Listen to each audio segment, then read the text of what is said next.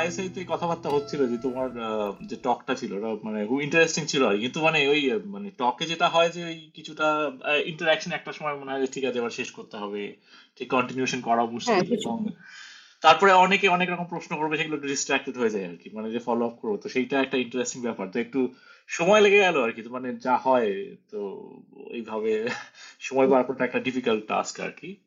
তো তোমার তো এখন তো তুমি হ্যাঁ এখন তো তুমি গুরুদাস কলেজে আছো হ্যাঁ। আছি হ্যাঁ। আমি রাতে মোটামুটি আজকাল এমন অবস্থা হয়ে যায় পরের দিন কাজ থাকে আবার সকালবেলা তো আমি মোটামুটি ক্যাশ করে যাই যে কারণে আগে আচ্ছা। আগে ছিলাম এখন আর থাকি না। তো ওই জন্য রাত রাত করে একটু অসুস্থ হয়ে পড়ছিলাম। কিন্তু ঠিক আছে হ্যাঁ। মিউচুয়াল টাইমেরও তো একটা ব্যাপার আছে। হ্যাঁ সকালে আবার হ্যাঁ সেই সেই। তো তুমি মানে গুরুদাস কলেজে কতদিন আছো? মানে এর আগে তুমি দিল্লি ইউনিভার্সিটিতে ছিলে। ইনফ্যাক্ট মানে যে আর্টিকেলগুলো লেখা আছে আমাদের দিল্লি ইউনিভার্সিটি অ্যাফিলিয়েশন আর কি। কোন আর্টিকেলের কথা বলছো বলো? মানে এনইপি আমি নিয়ে যেটা তোমার মেন লেখা তা তা প্রায় দু তিন বছর আগেকার। এর মাঝামাঝি তারপর থেকে এখানেই আছি। আচ্ছা আহ, দিল্লিতে তার আগে অবধি ছিলাম। দু হাজার সতেরোর মাঝামাঝি থেকে আমি এখানেই আপাতত এখানেই আছি। আচ্ছা আচ্ছা। তো তোমার মানে তুমি দিল্লিতেও তো এর আগে মানে পড়াতে? হ্যাঁ আমি দিল্লিতেও পড়িয়েছি। দিল্লিতেও বছর ছয়েক পড়িয়েছি। আমি পিএইচডি সাথে সাথেই হুম, এবং তারপরে কলকাতায় চলে আসি। আচ্ছা। তোমার জেএনইউ তে মানে মানে ব্যাচেলার্স মাস্টার্স দুটোই? না না। আমাদের যেটিতে ব্যাচেলার্স তো শুধু ল্যাঙ্গুয়েজেসে আছে। আচ্ছা। আই সি ইংরেজিটা নেই তো ফরেন ল্যাঙ্গুয়েজেস এর ও আচ্ছা আচ্ছা আই সি কলকাতাতেই গ্রাজুয়েশন করেছিলাম লেডি ব্রেবন কলেজে তারপরে যে নিতে চাই আচ্ছা তো তোমার কাছে মনে হয় জেএনইউটা একটা মানে হিউজ এক্সপোজার মানে আমরা জেএনইউ বলতে এরকম শুনি যে মানে লিবারাল আর্টস এর মানে ওইখানে গিয়ে তোমার এই ধরনের এই ধরনের অ্যাক্টিভিজমগুলো এডুকেশনের সাথে যুক- যুক্ত। দেখো আমি লেডি ব্রেবনের ছাত্রী ছিলাম এবং আমাদের শিক্ষা প্রতিষ্ঠানটির অনেক গুণ ছিল এখনও আমি বলব প্রচুর গুণ আছে but it is an institution that is apolitical to a fault যাকে বলে। আমাদের অনেক ক্ষেত্রে এরকম শুনেছি যে এটা লেডি ব্রেবন কলেজ এখানে সিলেবাস শেষ করা হয় এখানে রাজনীতি হয় না। এবার হিসেবে আমার আমার পরিবারটি যদিও আত্মকান্ত ভাবে রাজনৈতিক তারা খুব সরাসরি আমাকে কেউ ইন্ডাক্ট করার চেষ্টা করেনি। অতএব আমার ক্ষেত্রে আমি দু হাজার ছয় অবধি আমাকে মোটামুটি ওই একেবারেই আহ এই পলিটিক্যাল হিসেবেই তুমি দেখতে আমি তখনকার যারা আমাকে আচ্ছা। ছিল তো হ্যাঁ আমি আমার রাজনৈতিক শিক্ষা রাজনৈতিক চেতনা যা তার অনেকটাই দিল্লিতেই হয়েছে। এবার সেন্ট্রাল ইউনিভার্সিটিতে যাওয়ার কিছু তো সুবিধা আছে যে সেখানে দেশের নানা প্রান্ত থেকে লোকজন আসে এবং ক্লাসরুম স্পেসে শিক্ষাটা অবশ্যই জরুরি কিন্তু ক্লাসরুমের বাইরের শিক্ষাটা আরও বেশি জরুরি এবং সেইটার অবকাশ আমাদের ছিল। তো সেটা আমার ক্ষেত্রে খুব গুরুত্বপূর্ণ ছিল আমার মনে হয়েছে। যেমন দু ছয় সালে হয়তো তুমি আমাদের থেকে ছোটই হবে কোন ব্যাচ কাছাকাছি বয়স আর কি। আমার মনে হয় যে তুমি দু তিন যদি উচ্চ মাধ্যমিক বা ওই ধরনের কিছু হও আমি দু চার। আচ্ছা। তোমার তাহলে মনে আছে নিশ্চয়ই সেই সময় একটি রাজনৈতিক মানে কোয়াজাই রাজনৈতিক শক্তি খুব শক্তিশালী হয়েছিল ইউথ ফর ইকুয়ালিটি নামে। তারা রিজার্ভেশন বিরোধী প্ল্যানকে আমার মতন এই পলিটিক্যাল উচ্চ বর্ণের ছেলে মেয়েদের অনেকেই মনে আছে হ্যাঁ হ্যাঁ খুব ইম- আমরা খুব ইমপ্রেসড হয়েছিলাম তাদের দ্বারা। এবার আবার আমার ক্লাস ব্যাপার কাস্ট লোকেশন নিয়ে তো আর আমার নাম স্বাতী মৈত্র আমার কাস্ট লোকেশন সকলেই জানেন। এবং এটাও খুব পরিষ্কার আমার পারিবারিক ব্যাকগ্রাউন্ডে এই নিয়ে সিম্পলি আমার কোনো শিক্ষা হয় তো ফলশ্রুতি হিসেবে আমি ভেবেছিলাম হ্যাঁ এই তো এরা তো খুব বড় রাজনৈতিক আহ একটি শক্তি। এবার এই শক্তি সম্পর্কে বোঝা তার সমস্যা কি সেটা উপলব্ধি করা সেটাকে কাছ থেকে দেখা এটা সুযোগ আমার দিল্লিতে গিয়েই হয়েছিল। এটা একটা খুব ছোট উদাহরণ দিচ্ছি। আমাদেরই সাথে লোকজন বলছেন যে আমি বিশ্ববিদ্যালয়ে এসে দেখতে পাচ্ছি যে লোকে আমার সাথে এক টেবিলে বসে খাবে। তখন আহ মনে হয়েছে যে আমি একটা নিজে একটু অন্ধকূপে বাস করতাম বা একটা ছোট পুকুরে বড় মাছ হয়ে বাস করতাম। তো এই এই ধরনের ছোট ছোট রাজনৈতিক শিক্ষাগুলো যেগুলো তো ক্লাসের বাইরে হয়। এবং সেটার সুযোগটা এতে থাকলে কি পেতাম? কি না সেটা বলা যায় না। নিশ্চয়ই হতো নিজের মতো। আমি যাদবপুরে ভর্তি হয়েছিলাম সেখানে পড়লেও হয়তো আহ রাজনৈতিক শিক্ষা হতো। তারপরে যখন চলে যায় জীবনের ট্র্যাজেক্টরিটা ওদিকে নিয়ে যায় সেখানে অনেক কিছুই শিখেছি। নিজেকে সচেতন হতে শিখেছি। খুব ফাউন্ডিং ফাউন্ডেশনাল এক্সপিরিয়েন্স বলব। আর এটা ছাড়াও আরেকটা সুবিধে থাকে যে আমরা যেহেতু আর্টসের ছাত্রছাত্রী। এরম নয় যে আমাদের অবশ্যই হয়। কিন্তু আমাদের পক্ষে যেহেতু ল্যাবরেটরির কাজে ওই মোনাস্টিক ভাবে রাত অব্দি বসে থাকার প্রশ্নটা নেই অতএব আমরা সেই সময়টা সাধারণত লাইব্রেরিতে কাটাতাম। তো এবং অনেক সময় ধাবায় আড্ডা মেরেও কাটাতাম। আমাদের ক্ষেত্রে এগুলো বোঝার সুযোগটা মানে মেলামেশার সুযোগটা অনেক বেশি ছিল।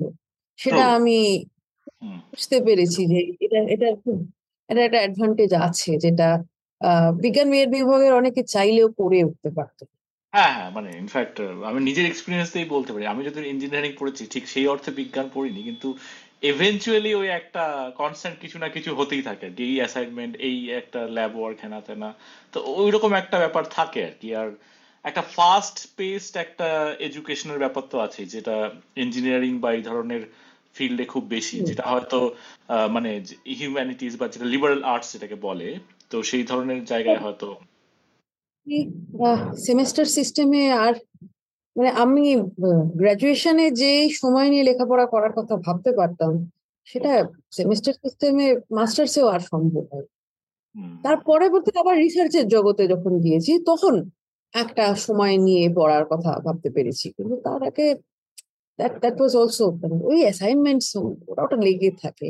ও তুমিও সেমিস্টার সিস্টেমেই তখন ঢুকে গেছো আই গেস তখনও হয়ে আছে আমি পড়ার সময় তো জেএনইউতে তো বহু বছর সেমিস্টার জেএনইউতে কারণ আমাদের সময় ওই সময় হয়তো সেমিস্টার কলকাতার কলেজগুলো তো বোধহয় ছিল না বা তারপরে হচ্ছিল। স্মল মোডে পড়েছি বলে আমি খুব আনন্দ করে গ্রাজুয়েশনটা পেয়েছিলাম ওটা কি অ্যাডভান্টেজ আমি বলে এখনও আমার আমি আমি রিগ্রেট করি। অনেকে বলেন এটা একটা প্রাচীন ব্যবস্থা এটা রাখা সম্ভব নয়। কিন্তু আমি এখনও মনে করি, হতে পারে আমি প্রাচীনপন্থী, কিন্তু আমি খুব দৃঢ়ভাবে বিশ্বাস করি যে অন্তত লিবারেল আর্টস এর কোনো ডিসিপ্লিনে স্লো লার্নিং খুব জরুরি। একটা জিনিস হজম হতে, ছাত্রের সময় লাগে তাকে সেই সময়টুকু দিতে হয়। সেই সময়টুকু যদি আমি সেমিস্টারাইজেশন এই মুহূর্তে ট্রাইমিস্টারাইজেশনের তাড়নাতে দিতে না পারি। কারণ এই মডিউলে প্যাকেজিং করাটা হয়তো বিক্রি করার পক্ষে বেশি ভালো। যে কারণে ওয়ার্ল্ড ওয়াইডই এইদিকে আমরা ছুটে গেছি। গেছি, তার অর্থে এই নয় যেটা আমার খুব ভালো লাগে। I I don't think it is conducive to self learning অথবা স্লো লার্নিং যেটা খুব জরুরি। ইনফ্যাক্ট মানে তুমি আরেকটা জিনিস, যেটা ব্যাপার, যে একটা জিনিস ধরো সাপোজ মানে সেমিস্টার সিস্টেমে যেটা হয়, যে সাবজেক্টগুলো চেঞ্জ হয়ে যাচ্ছে প্রত্যেক সেমিস্টারে তো এবারে ইন জেনারেল মানে হয়তো ওয়ান টু এরকম ভাবে থাকে কিন্তু এই যে ধরো আগের জিনিসটা সেটার উপর বেস করে করলেও আগের জিনিসটাকে তুমি আর খুব একটা যে মানে আবার করে পড়তে হচ্ছে মানে একটা জিনিস তো বারবার পড়ার একটা ভ্যালু আছে মানে ইনিশিয়ালি পড়লে। তোমার তো হজম হয়নি তুমি অলরেডি পরবর্তীটা চলে গেছে তাই না, এটা interesting perspective definitely I guess মানে সেমিস্টার সিস্টেমের ফেভারিট আর্গুমেন্টগুলো আমি এক্স্যাক্টলি জানি না মানে তুমি আই গেস এডুকেশন নিয়ে কাজ টাজ করেছ, তো এই জিনিসগুলো হয়তো মানে তোমার ইয়ার মানে সেমিস্টার সিস্টেমের মানে ফেভারে এই আর্গুমেন্টসগুলো মেইন আর্গুমেন্টসগুলো কি? আমি যতদূর দেখেছি ভারতবর্ষে অন্তত মানে মাস্কেল সেমিস্টারাইজেশন যেটা, সেটার পক্ষে আর্গুমেন্টটা এটাই ছিল যে এটাই বিশ্বের accepted system and we have to move to that দু হাজার দশ সালে দিল্লি বিশ্ববিদ্যালয়ে ছিল শেষ অ্যানুয়ালের বছর। আমি মানে দু হাজার দশের যে টোয়েন্টি টেন টোয়েন্টি ইলেভেন সেই সময় সায়েন্সে তার আগে এসে গেছে কমার্সেও এসে গেছে। ওদের আই ইফ নট আমি যদি ভুল না করে থাকি, ওদের দু হাজার দশে ইমপ্লিমেন্টেশনটা হয়। আর্টসের অধ্যাপকরা মোটামুটি টানা কয়েক মাস স্ট্রাইক করে, মাঠে ক্লাস নিয়ে ওটা আটকে রেখেছিলেন। কিন্তু সেখানে ওই ম্যাসিভ ইন্ডাস্ট্রিয়াল অ্যাকশন আমি ওই রকম ইন্ডাস্ট্রিয়াল অ্যাকশন খুব কম দেখেছি। কিন্তু তারপরে যেটা হলো যে, সেই সময় সিক্স পে এটা বেরোবে এবং সিক্স পেটা আটকে রাখা হয়েছিল। তো as a result the trade off eventually happen এবং দিল্লি ইউনিভার্সিটিতেও লাইক আর্টসেও লাইক এভরি আদার প্লেস সেমিস্টারাইজেশনটা করা হলো। এবং সেই সময় কেন্দ্রে যদি ভুল না করে থাকি আইদার অর্জুন সিং বা কপিল সিব্বল ছিলেন মন্ত্রী হিসেবে এবং লজিকটা এটাই ছিল যে বিশ্বব্যাপী এই সিস্টেম আছে আমাদের দেশেও অন্যান্য কিছু ইউনিভার্সিটিসে যেমন আইআইটিস সম্ভবত অলরেডি ছিল জেএনইউতে ছিল। তো আমাদেরকেও এটা এগিয়ে যেতে হবে। এটা যে রিস্ট্রাকচারিং এর একটা পার্ট সেটা সেই সময় আর অধ্যাপকরা বিশেষ করে দুটার নেতৃত্ব তুলে ধরেছিলেন। এবং সেটা সম্পর্কে প্রচুর আলোচনা হয়েছিল সে সময় যে how this is not necessarily conducive to learning how semesterisation তোমার বিশেষ করে প্রথম জেনারেশনের ছাত্রছাত্রীদের পক্ষে অত্যন্ত ভাবে কঠিন। কারণ তাকে তুমি হজম করার সময়টা আরও কম দিচ্ছ। সে ধাতস্থ হওয়ার আগে তার পরীক্ষা শুরু হয়ে যাচ্ছে। এবং এতে সে অ্যাকচুয়ালি কি শিখছে কতটা শিখছে এখানে প্রশ্ন থেকে যাচ্ছে সে কতটা হজম করে উঠতে পারছে সেখানে তার প্রশ্ন থেকে যাচ্ছে সেই যে সময়টা তার প্রাপ্য তাকে কিন্তু আমি দিতে পারছি না। এটার সাথে সাথে সেমেস্টারাইজেশন আরেকটা দিক ফিজ অ্যানুয়াল ফিজ আর সেমেস্টারের ফিজ আলাদা। এবং এই ফি স্ট্রাকচারটা কিন্তু অ্যানুয়ালের সাথে সেমেস্টার আসার সাথে সাথে বদলেছে। অনেক জায়গাতে এখন বিদেশে শুনেছি ট্রাইমেস্টার করে। আরও সুন্দর প্যাকেজিং তাই না? তো এই জিনিসগুলো তখন তোলা হয়েছিল। কিন্তু ওই ওই একটা ইন্ডাস্ট্রিয়াল অ্যাকশন আমি আর দেশে কোথাও হয়নি। তারপরে তো সিবিসিএস এর সাথে সর্বত্রই এসে গেল and everybody rolled over and accepted it আরেকটা ব্যাপার হচ্ছে যে এরকম হতে পারে যে সেমিস্টার সিস্টেম হয়তো ইঞ্জিনিয়ারিং বা এই ধরনের ডিসিপ্লিনের জন্য যদি মোর সুটেবল হয় নট নেসেসারিলি সেটা আর্টস এর জন্য বেশি সুটেবল হবে। মানে সেটা ইউনিফর্ম করার তো আমার কিন্তু প্রশ্ন আছে। পিওর সায়েন্সের জন্য কি সুটেবল সত্যি? পিওর সায়েন্সের কথা আমি অতটা বলছি না আমি ইঞ্জিনিয়ারিং এর কথা বলছি সাপোজ মানে আইআইটি যেহেতু সেমিস্টার আই গেস ভারতবর্ষে প্রথম আইআইটি তে হয়েছে। কি যুক্তিতে করেছেন আমি জানি না। হ্যাঁ।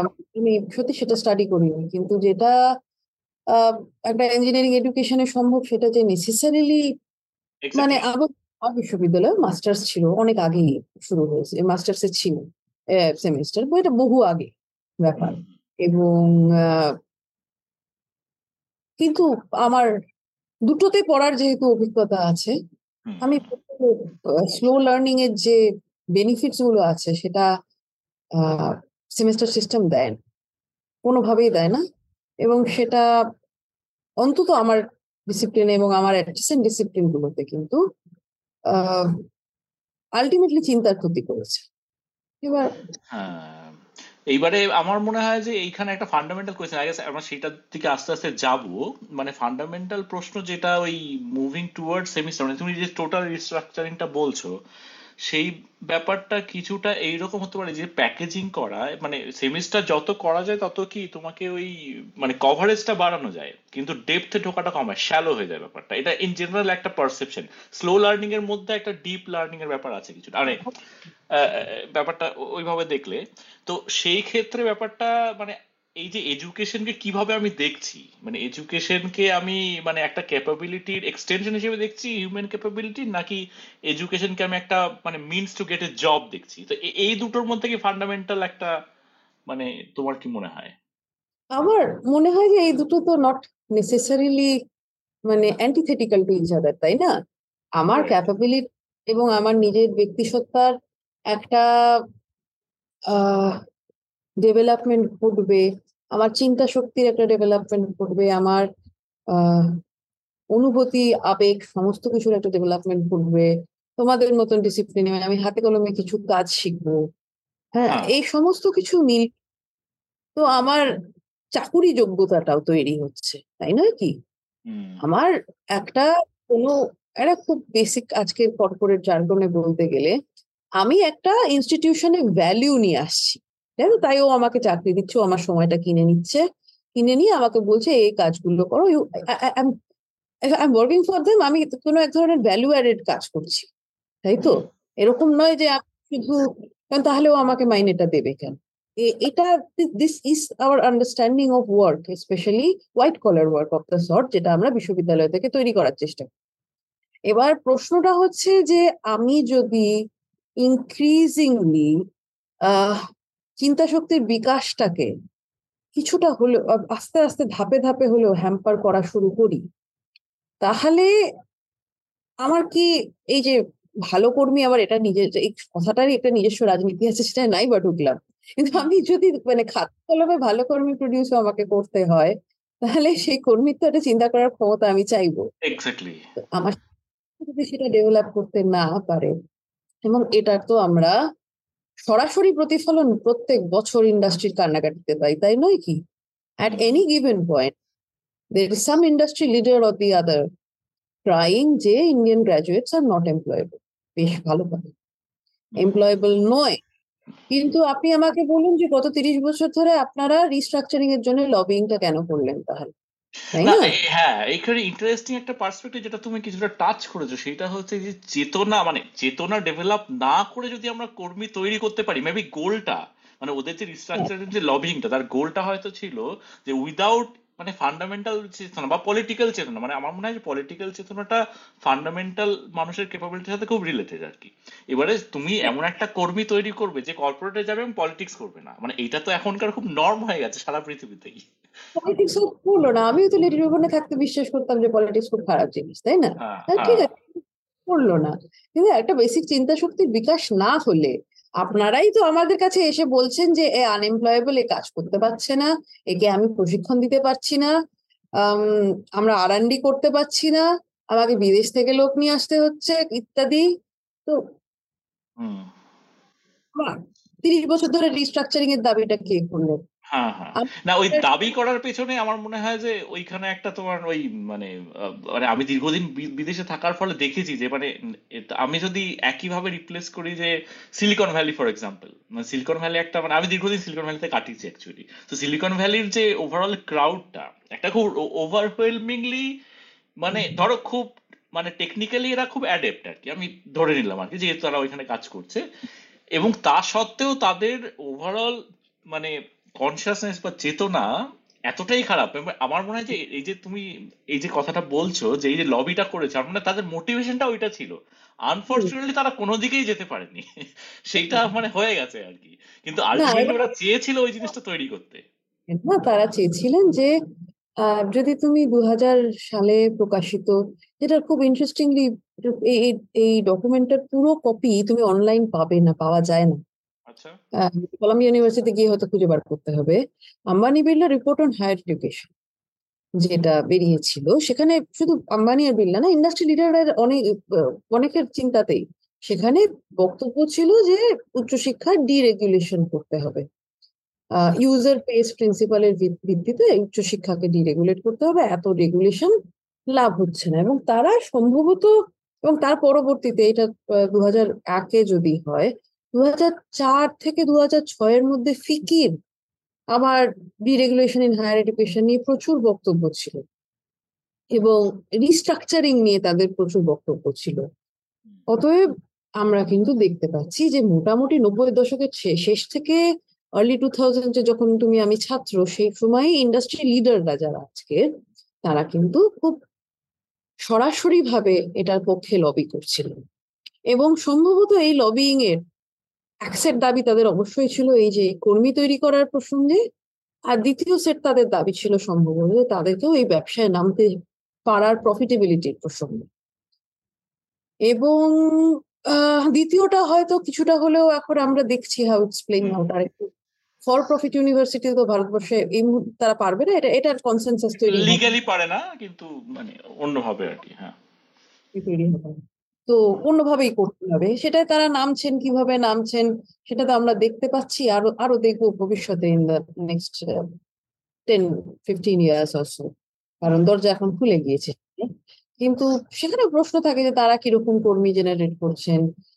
তারা যেটা চাইছিলেন সেটা তারা পেয়েছেন কিনা?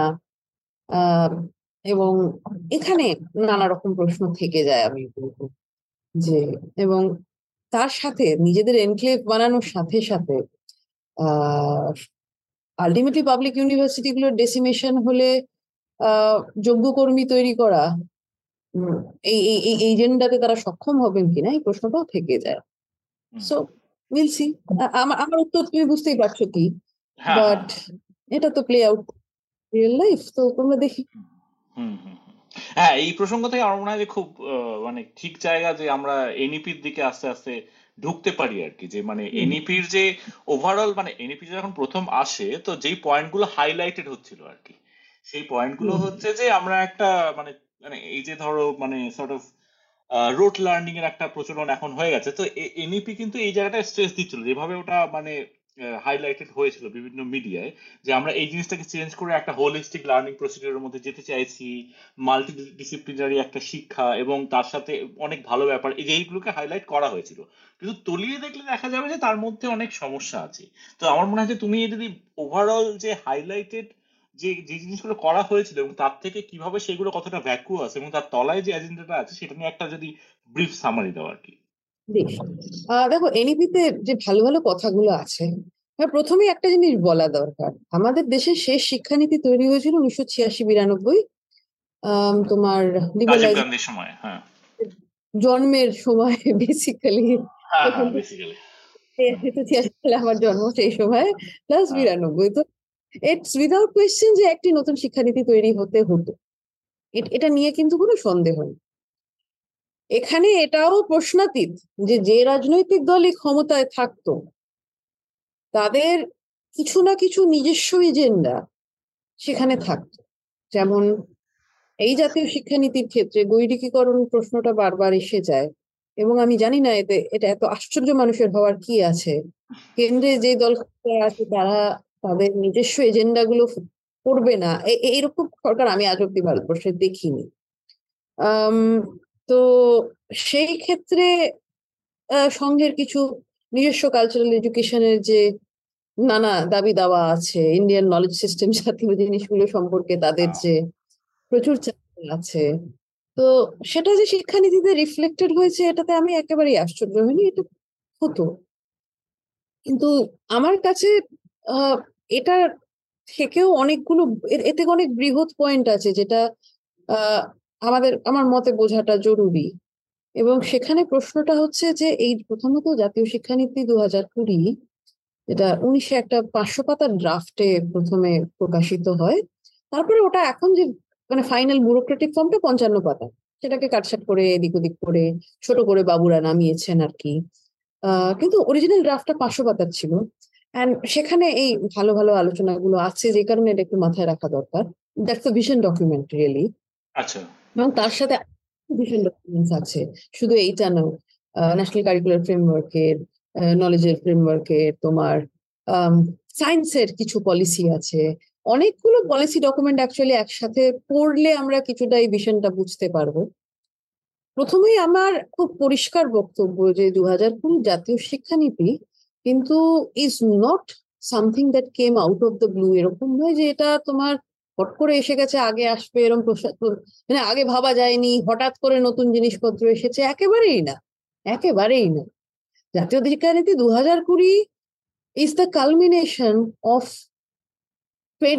least 20 years of educational restructuring এবং অন্তত কুড়ি বছরের রিস্ট্রাকচারিং অন্তত কুড়ি বছরের ট্রেড ইউনিয়নিজম এবং সেই চাপা নুতোর সেই টেনশনে তৈরি হওয়া তারই একটা প্রতিফলনটা আমরা জাতীয় শিক্ষানীতি দু হাজার কুড়িতে দেখতে পাচ্ছি। জাতীয় শিক্ষানীতির কিছু কিছু ট্র্যাজেক্টারি বুঝতে গেলে আমাদের ওই ছিয়াশির ডকুমেন্টটা দেখতে হবে। আমাদের দেখতে হবে কি করে রাজীব গান্ধী সরকারের কিছু নীতি পরবর্তীতে এনডিএ ওয়ানে কন্টিনিউড হচ্ছে। সেটাই আবার ইউপিএ ওয়ান টু তে। ইউপিএ ওয়ান হ্যাঁ। সেখানে কীভাবে কন্টিনিউড হচ্ছে? অর্জুন সিং, কপিল সিব্বলদের হাতে। এই আবার দিল্লি বিশ্ববিদ্যালয়ের রিস্ট্রাকচারিং প্রসেসটা কিন্তু বিজেপি আমলে শুরু হয়নি।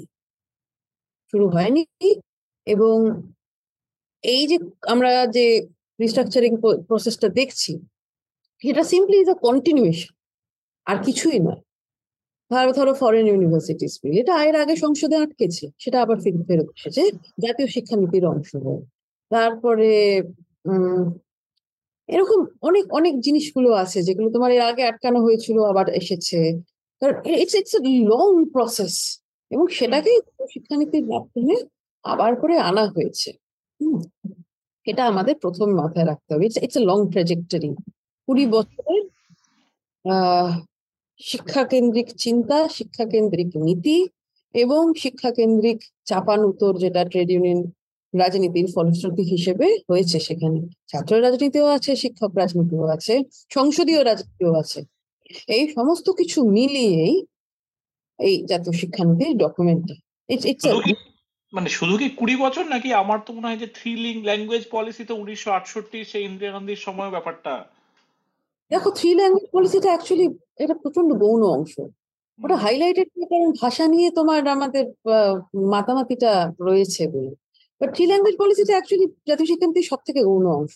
ওতে কিছু এসে যায় না। কিন্তু ওয়ান অফ দ্য রিজন মানে সেই জিনিসটা নিয়ে ফ্ল্যাশ হয়েছিল আর কি ওই সময় যখন বেরিয়েছিল। প্রস্তুতি হিসেবে যেগুলো হওয়ার কথা হয়েছে সেগুলো হয়নি। ওইটা ওইটা হ্যাঁ হ্যাঁ। ঝামেলা হয়েছে সেগুলো বদল হয়েছে। তামিলনাড়ু থেকে আপত্তি এসছে ইত্যাদি। হ্যাঁ। সব ঠিক আছে আমার অসুবিধা নেই তাতে। কিন্তু প্রশ্নটা হচ্ছে যে জিনিসগুলো আটকানোর দরকার ছিল সেগুলো তো আটকানো হয়নি এবং আটকানো হবে না। আর তুমি বলছো? ফান্ডামেন্টাল চেঞ্জ রিস্ট্রাকচারিংটা ওটা হচ্ছে যে উনিশশো ছিয়াশি ওই যেই সময় থেকে আমরা মানে উদারীকরণ বা এই ধরনের জিনিসপত্রগুলো হচ্ছে তখন তার আচ্ছা। এক ভারতবর্ষে নব্য উদারবাদ। যদি আমরা একানব্বই সালে সালের ওই কাট অফটাকে ধরে নিই তাহলে সেই সময়কার আস্তে আস্তে যে চিন্তাগুলো টেকনিক্যাল এডুকেশনের থ্রাসটা তুমি ইঞ্জিনিয়ারিং এর ছাত্র। টেকনিক্যাল এডুকেশনের থ্রাসটা ছিয়াশি বিরানব্বই এর জাতীয় শিক্ষা পলিসিতে রয়েছে ন্যাশনাল পলিসি অফ এডুকেশন যেটা। সেই টেকনিক্যাল এডুকেশনের থ্রাসটা তোমার আহ দু হাজারের শেষের দিকে গিয়ে মানে দু হাজার নব্বই এর শেষের দিকে গিয়ে culminating in the Ambani Billah report সেখানে তোমার টেকনিক্যাল এডুকেশনের সাথে সাথে ভোকেশনাল এডুকেশনের পয়েন্টটা আরও বেশি আসছে। এবং টেকনিক্যাল এডুকেশনে আটানব্বই সালে মুরলী মনোহর যোশীর একটা ইন্টারভিউ আছে যেখানে উনি তখন শিক্ষামন্ত্রী। উনি বলছেন যে, আহ, না, আমরা প্রাইভেটাইজেশন তো বিশ্বাস করি না, কিন্তু অ্যাট দ্য সেম টাইম কিছু জিনিস আমাদের মাথায় রাখতে হবে। আমরা এর আগের যে নীতি সেটাকে আমরা এগিয়ে নিয়ে যাচ্ছি। কারণ দেখো, একটা পলিসিতে না সেটা যে ফরেন পলিসি হোক বা শিক্ষা পলিসি হোক একটা কন্টিনিউটি কাজ করে। সরকার বদলে গেলে তাদের অ্যাডভাইসাররা যে বদলে যান সেটা নয়। বাবুরা যে বদলে যান সেটা নয় এবং মোর ইম্পর্টেন্টলি এই ক্ষেত্রে ইন্ডাস্ট্রি যে বদলে যায় সেটা নয়। হ্যাঁ। সেই কন্টিনিউইটিটা কিন্তু জাতীয় শিক্ষা পলিসি দু হাজার কুড়ির অংশ। অতএব তুমি আমি যে শিক্ষা ব্যবস্থার পরিবর্তনটা দেখতে দেখতে বড় হয়েছি ধরো আমাদের চোখের সামনেই তোমার বেসরকারি ইঞ্জিনিয়ারিং কলেজের রমরমা আমাদের প্রজন্মের সময় বিবিএ পড়বার সেই পার্টিকুলার চলটা এই এই জিনিসগুলো were part and parcel of the process আবার আমি এটাকে সবকিছু ভ্যালু জাজমেন্ট হিসেবে দেখছি না, ভালো মন্দ হিসেবে আমি এখানে বলার চেষ্টা করছি আমি একটা প্রসেসকে ট্রেস করার চেষ্টা করছি। এবং দেখছি আমরা হ্যাঁ। একটা প্রসেসটার যে বদল হচ্ছে, একটা যে ঐতিহাসিক প্রসেসে মানে আস্তে আস্তে বদলটা হচ্ছে সেটাই আমরা দেখতে পেয়েছি আস্তে আস্তে। এবং সেটারই একটা অংশ এই রিস্ট্রাকচারিংটা মানে এবং এই রিস্ট্রাকচারিং এর উদ্দেশ্যটা হচ্ছে পুরো সেক্টরটাকে রিস্ট্রাকচার করা। একটা হাইলি রেগুলেটেড এবং সাবসিডাইজ সেক্টরকে তোমার অনেকটাই ডিরেগুলেট করা এবং সেখানে সাবসিডির নীতিটা তুলে দিয়ে সেখানে একটা ইউজার পেজ একদম এই ভাষা রেভিনিউ জেনারেশন মোডে চলে যাওয়া আর কি। মডেলে চলে যাওয়া। রাষ্ট্রের আজে আজে আস্তে আস্তে নিজেকে সংকোচন করে নেওয়া এবং তার সাথে আবার নব্য উদার- উদারীকরণের এই- এইগুলো যেমন প্রাথমিক ধাপ তার সাথে আরও একটা ফার্দার জিনিস ঢুকে যাওয়া এবং এটাও তোমার বিশ্বব্যাপী হয়েছে, আমরা একা নই। মানে এরকম নয় যে এটা ভারতবর্ষে এক শুধু হয়েছে।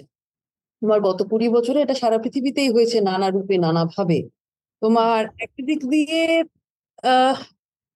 বিশ্ববিদ্যালয়ে এই ব্র্যান্ডিং এর প্রশ্নটা যে বিশ্ববিদ্যালয়গুলি এক একটি ব্র্যান্ড তারা বাজারে in the market place of education তারা একে অপরের সাথে ব্র্যান্ড নিয়ে প্রতিযোগিতায়। এই প্রতি- প্রতিযোগিতামূলক নীতিটাই তো নব্য উদারীকরণের একটা অংশ। কারণ বিশ্ববিদ্যালয়ের ট্র্যাডিশনাল কাজ যদি আমরা ভেবে দেখি সেটা হচ্ছে লেখাপড়া করা এবং তৈরি করা গবেষণা মার্কেটিং বা এই ধরনের পিয়ার হ্যাঁ, যেগুলো এখন অত্যন্ত বেড়ে গেছে। হ্যাঁ। পারে। একটি বিশ্ববিদ্যালয়ের সার্বিকভাবে যে মার্কেটিং করা কাজ হতে পারে এই তার হ্যাঁ হ্যাঁ। মানে আমেরিকার অনেক বিশ্ববিদ্যালয়ে ধরো মানে যে ফুটবল কোচ মানে আমেরিকান ফুটবল অ্যাকচুয়ালি ফুটবল কোচের স্যালারি হয় হচ্ছে মিলিয়নে আর কি যেখানে প্রফেসরের স্যালারি হচ্ছে হচ্ছে কয়েক লাখে হ্যাঁ। স্কুলে গ্র্যাড অ্যাকশন চলছে এই মুহূর্তে। রাডিয়ার সেক্রেটারি হলো এখন একটা স্টেট ইউনিভার্সিটিতে দেখলাম নাম ভুলে গেছি মনে পড়ছে না। হতে বাধ্য এটা হতে বাধ্য বিকজ আবার ফুটবলটা ওদের কাছে একটা বড় রেভিনিউ জেনারেটিং হুম এক্স্যাক্টলি কোচের কাছে কোচের মিলিয়ন ডলার এবং স্যালারি ব্র্যান্ডিং এবং ব্র্যান্ডিং ব্র্যান্ডিং আমাদের ফুটবল টিমটা ভালো এটা ব্র্যান্ডিং করাটা জরুরি। তো এই ব্র্যান্ডিংটা এবং শুধু তাই নয় তুমি আবার আর্লি টু থাউজেন্ডস এর ক্ষেত্রেই দেখো ঠিক সেই সময়টাতেই তোমার ইউনিভার্সিটি র্যাঙ্কিং এসে কিউএস র্যাঙ্কিং মানে যেটা এখন বিশাল ফেমাস আর কি। প্রশ্নটা হচ্ছে যে র্যাঙ্কিং শুরু হওয়ার আগে কি অক্সফোর্ড বিশ্ববিদ্যালয় খারাপ ছিল? না তো। বা হার্ভার্ড খারাপ ছিল। মানে এই র্যাঙ্কিংগুলো খুব অদ্ভুত আর কি মানে এই র্যাঙ্কিং এর একটা ব্যাপার মানে সিঙ্গাপুরের ইউনিভার্সিটি গুলো খুব হাইলি র্যাঙ্কড অ্যাকচুয়ালি মানে আমি সিঙ্গাপুরে গিয়ে র্যাঙ্কিং এর কিছু নিজস্ব নিয়মাবলী আছে। হ্যাঁ ওই প্যারামিটার গুলোকে ওরা কীভাবে ম্যানিপুলেট করে মানে একটা খুব ভালো এক্সাম্পল দিচ্ছি তোমার সৌদি আরবের কিং সাউদ আবদুল্লাজিজ ইউনিভার্সিটি হ্যাঁ হ্যাঁ। যেটা শুরু করেছিলেন। সেটা হচ্ছে যে তারা দেখলেন যে র্যাঙ্কিং স্ট্রাকচারটা এমন ভাবে তৈরি যে কোনোভাবেই একটা তৃতীয় বিশ্বের ইউনিভার্সিটি একটা জায়গার পরে ওটাতে এগোতে পারবেন যেমন ধরো if you are being graded on Nobel laureates হ্যাঁ তাহলে তো তোমার নেই নোবেল লরিয়েট তুমি কোথা থেকে পাবে? তাই না? সেটা তো প্রথম বিশ্বে ছাড়া বেরোচ্ছে না। তো ওরা কি শুরু করল তখন? ওদের আর কিছু না থাক, ওদের টাকা আছে। তো কিং আবদুল্লাজিজ প্রচুর নোবেল লরিয়েটদেরকে ওরা ভিজিটিং ফেলো ভিজিটিং প্রফেসরশিপ দেওয়া শুরু করল। আচ্ছা ইন্টারেস্টিং অনেক সাইন্টিফিক ওদের তাই না? আবদুল্লাজিজ ভিজিটিং ফেলো মানে হ্যাঁ মানে ওইখানে অ্যাফিলিয়েশনটা as long as affiliation is being used প্রচুর টাকা দিয়ে এন্ড দ্যাট ইজ লেজিটিমেট অন্যায় একদমই তাই। হ্যাঁ হ্যাঁ। অন্যায় তো কিছু করছে না। সেই মুহূর্তে দে স্টার্টেড লিপফ্রগিং এবং এই নিয়ে অনেক হাহাকারও দেখা গেছে যে সৌদি আরবের বিশ্ববিদ্যালয়গুলো কি করে উঠছে। আপনি তো জায়গা রেখেছেন, কারণ এটা বুঝতে হবে না যে এটা কি হচ্ছে। আবার কেন র্যাঙ্কিং নিয়ে মাথা ঘামাতে হবে? কেন আগের বার যে কিউএস এর যে র্যাঙ্কিং নিয়ে আলোচনা যেদিন আই থিঙ্ক এনআইআর একটা মিটিং ছিল ভাইস চ্যান্সেলরদের সাথে প্রেসিডেন্টের না শিক্ষামন্ত্রীর আমি ভুলে যাচ্ছি ইভেন্টটা কিউএস এর মালিক মিস্টার সাইমন্স প্রেজেন্ট ছিলেন সেখানে। এবং উনি ভারতবর্ষের কত উন্নতি হচ্ছে সেই নিয়ে বক্তব্য রাখেন। হ্যাঁ এই যে হাহাকারটা কেন আমাদের বিশ্ববিদ্যালয়গুলি যেতে পারে না? কিন্তু গেলে কি কি হবে? QS is owned by some I forgot মানে QS কে যেন own করে? হ্যাঁ? পাকালি সাইমন্স আমি উচ্চারণটা ভুল করে থাকতে পারি। বলে একটি সংস্থান এরা এর আগে এডুকেশনাল প্লেসমেন্ট ইত্যাদির কাজ করতো তারা এখন হ্যাঁ। র্যাঙ্কিং এর কাজ করে এবং ওরাই র্যাঙ্কিং সলিউশনস অফার করে। মানে ধরো তোমার বিশ্ববিদ্যালয়ের একটু statistics দরকার ও ও ও দিয়ে দেবে ইত্যাদি। তো কি পরিমাণ ডেটা মাইনিং হয় জানো? এলসেভিয়ার এখন একটি অ্যানালিটিক্স কোম্পানি বলে। এলসেভিয়ার টিএইচ এর সাথে যুক্ত এলসিভিয়ার থেকে তোমরা ওয়াক আউট করে বেরিয়ে যাও? যে আমাদের থেকে পয়সা নিচ্ছে বলে এটা সায়েন্সের লোকেরা বেশি করে। আর্টসে অত এলসিভিয়ার দিয়ে নেই। উল্টো দিক থেকে তো তোমার এলসিভিয়ার তো অ্যানালিটিক্স করছে ইউনিভার্সিটি ডেটা মাইনিং করছে এই যে এত তথ্য আমরা কনস্ট্যান্ট জেনারেট করে চলেছি। জিও ট্যাগ ফটোগ্রাফ থেকে শুরু করে আজকে গিয়ে আমাকে জিও ট্যাগ ফটোগ্রাফ তুলতে হয়েছে। এই জিও ট্যাগিং এটসেট্রা এই যে এত তথ্য গ্যাদার করা হচ্ছে সেই তথ্যগুলো কোথায় যাচ্ছে? কেউ তো সেটা নিচ্ছে। এবার এগুলো আবার তোমরা আমার থেকে বেটার বোঝো যে ডেটা আচ্ছা আমাদের সাথে সৃঞ্জয় এসে গেছে। সৃঞ্জয় আমরা এখন এই মুহূর্তে যা ডিসকাস করছি যে ওভারঅল গ্লোবাল পার্সপেক্টিভে the how the structure of education is changing since last 20 years or so 20 or 30 years maybe. তো এই ব্যাপারটাই হচ্ছে মানে সাথে যেটা বলছিল যে কিউএস র্যাঙ্কিং বা এই ধরনের র্যাঙ্কিং সিস্টেমগুলো যেভাবে হচ্ছে এবং সেখানে ম্যানিপুলেটিভ ইনফ্যাক্ট মানে এই এই যে সিঙ্গাপুরের কথাটা বললাম মানে কিউএস র্যাঙ্কিং এ সম্ভবত সিঙ্গাপুরের এনইউএস এবং এনটিইউ এরা মানে ইউসি বার্কলে বা এই ধরনের পাবলিক ইউনিভার্সিটি গুলো তাদের চেয়ে এগিয়ে আর কি।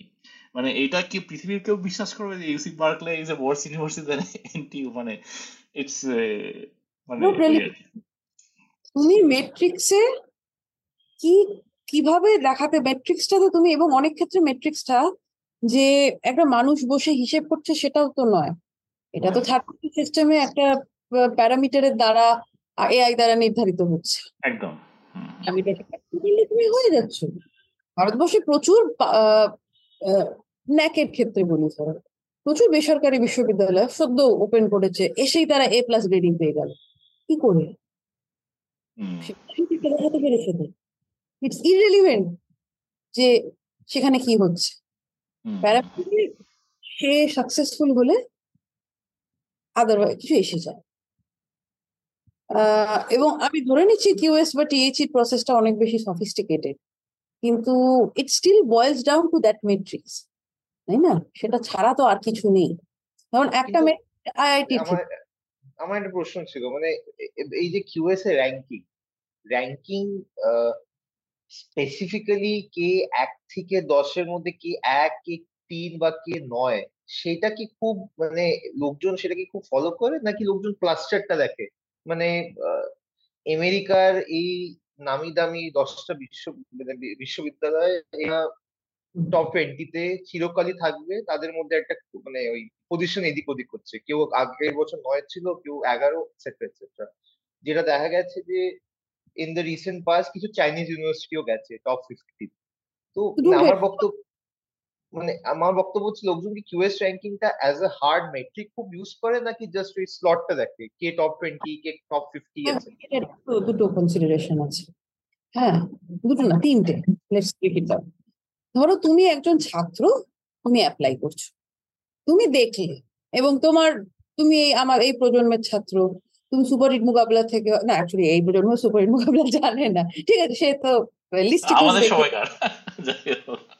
আমাদের সময়কার প্রাচীন লিস্টিকলস দেখে সে অভ্যস্ত এবং সে ওয়ান টু থ্রি ফোরটা বোঝে। তো তার কাছে ঠিক আছে টপ টেন হয়তো ওয়ান না হয়ে টেন হলো ফাইন অ্যাটলিস্ট টপ টেন এইটা অব্দি ম্যাটার করে, হয়তো তার বেশি খুব একটা ম্যাটার করে কিন্তু এটার এটা হচ্ছে ওয়ান টু আর থ্রিটা আর ভেরি কংক্রিট র্যামিফিকেশন এই কংক্রিট কংক্রিট র্যামিফিকেশনগুলো আমাদের বুঝতে হবে। র্যামিফিকেশন নাম্বার ওয়ানটা হচ্ছে ইউনিভার্সিটি স্তরে। তোমার বিশ্ববিদ্যালয়ে র্যাঙ্কিং কি হবে? সেই নিয়ে তুমি ছাত্র হিসেবে ভাবিত না হতে পারো। কিন্তু তোমার বিশ্ববিদ্যালয়ের অথরিটিস অত্যন্ত ভাবিত এবং বিশ্ববিদ্যালয়ের সমস্ত functioning is oriented towards that যে কোনো বিশ্ববিদ্যালয়ের আজকের দিনে।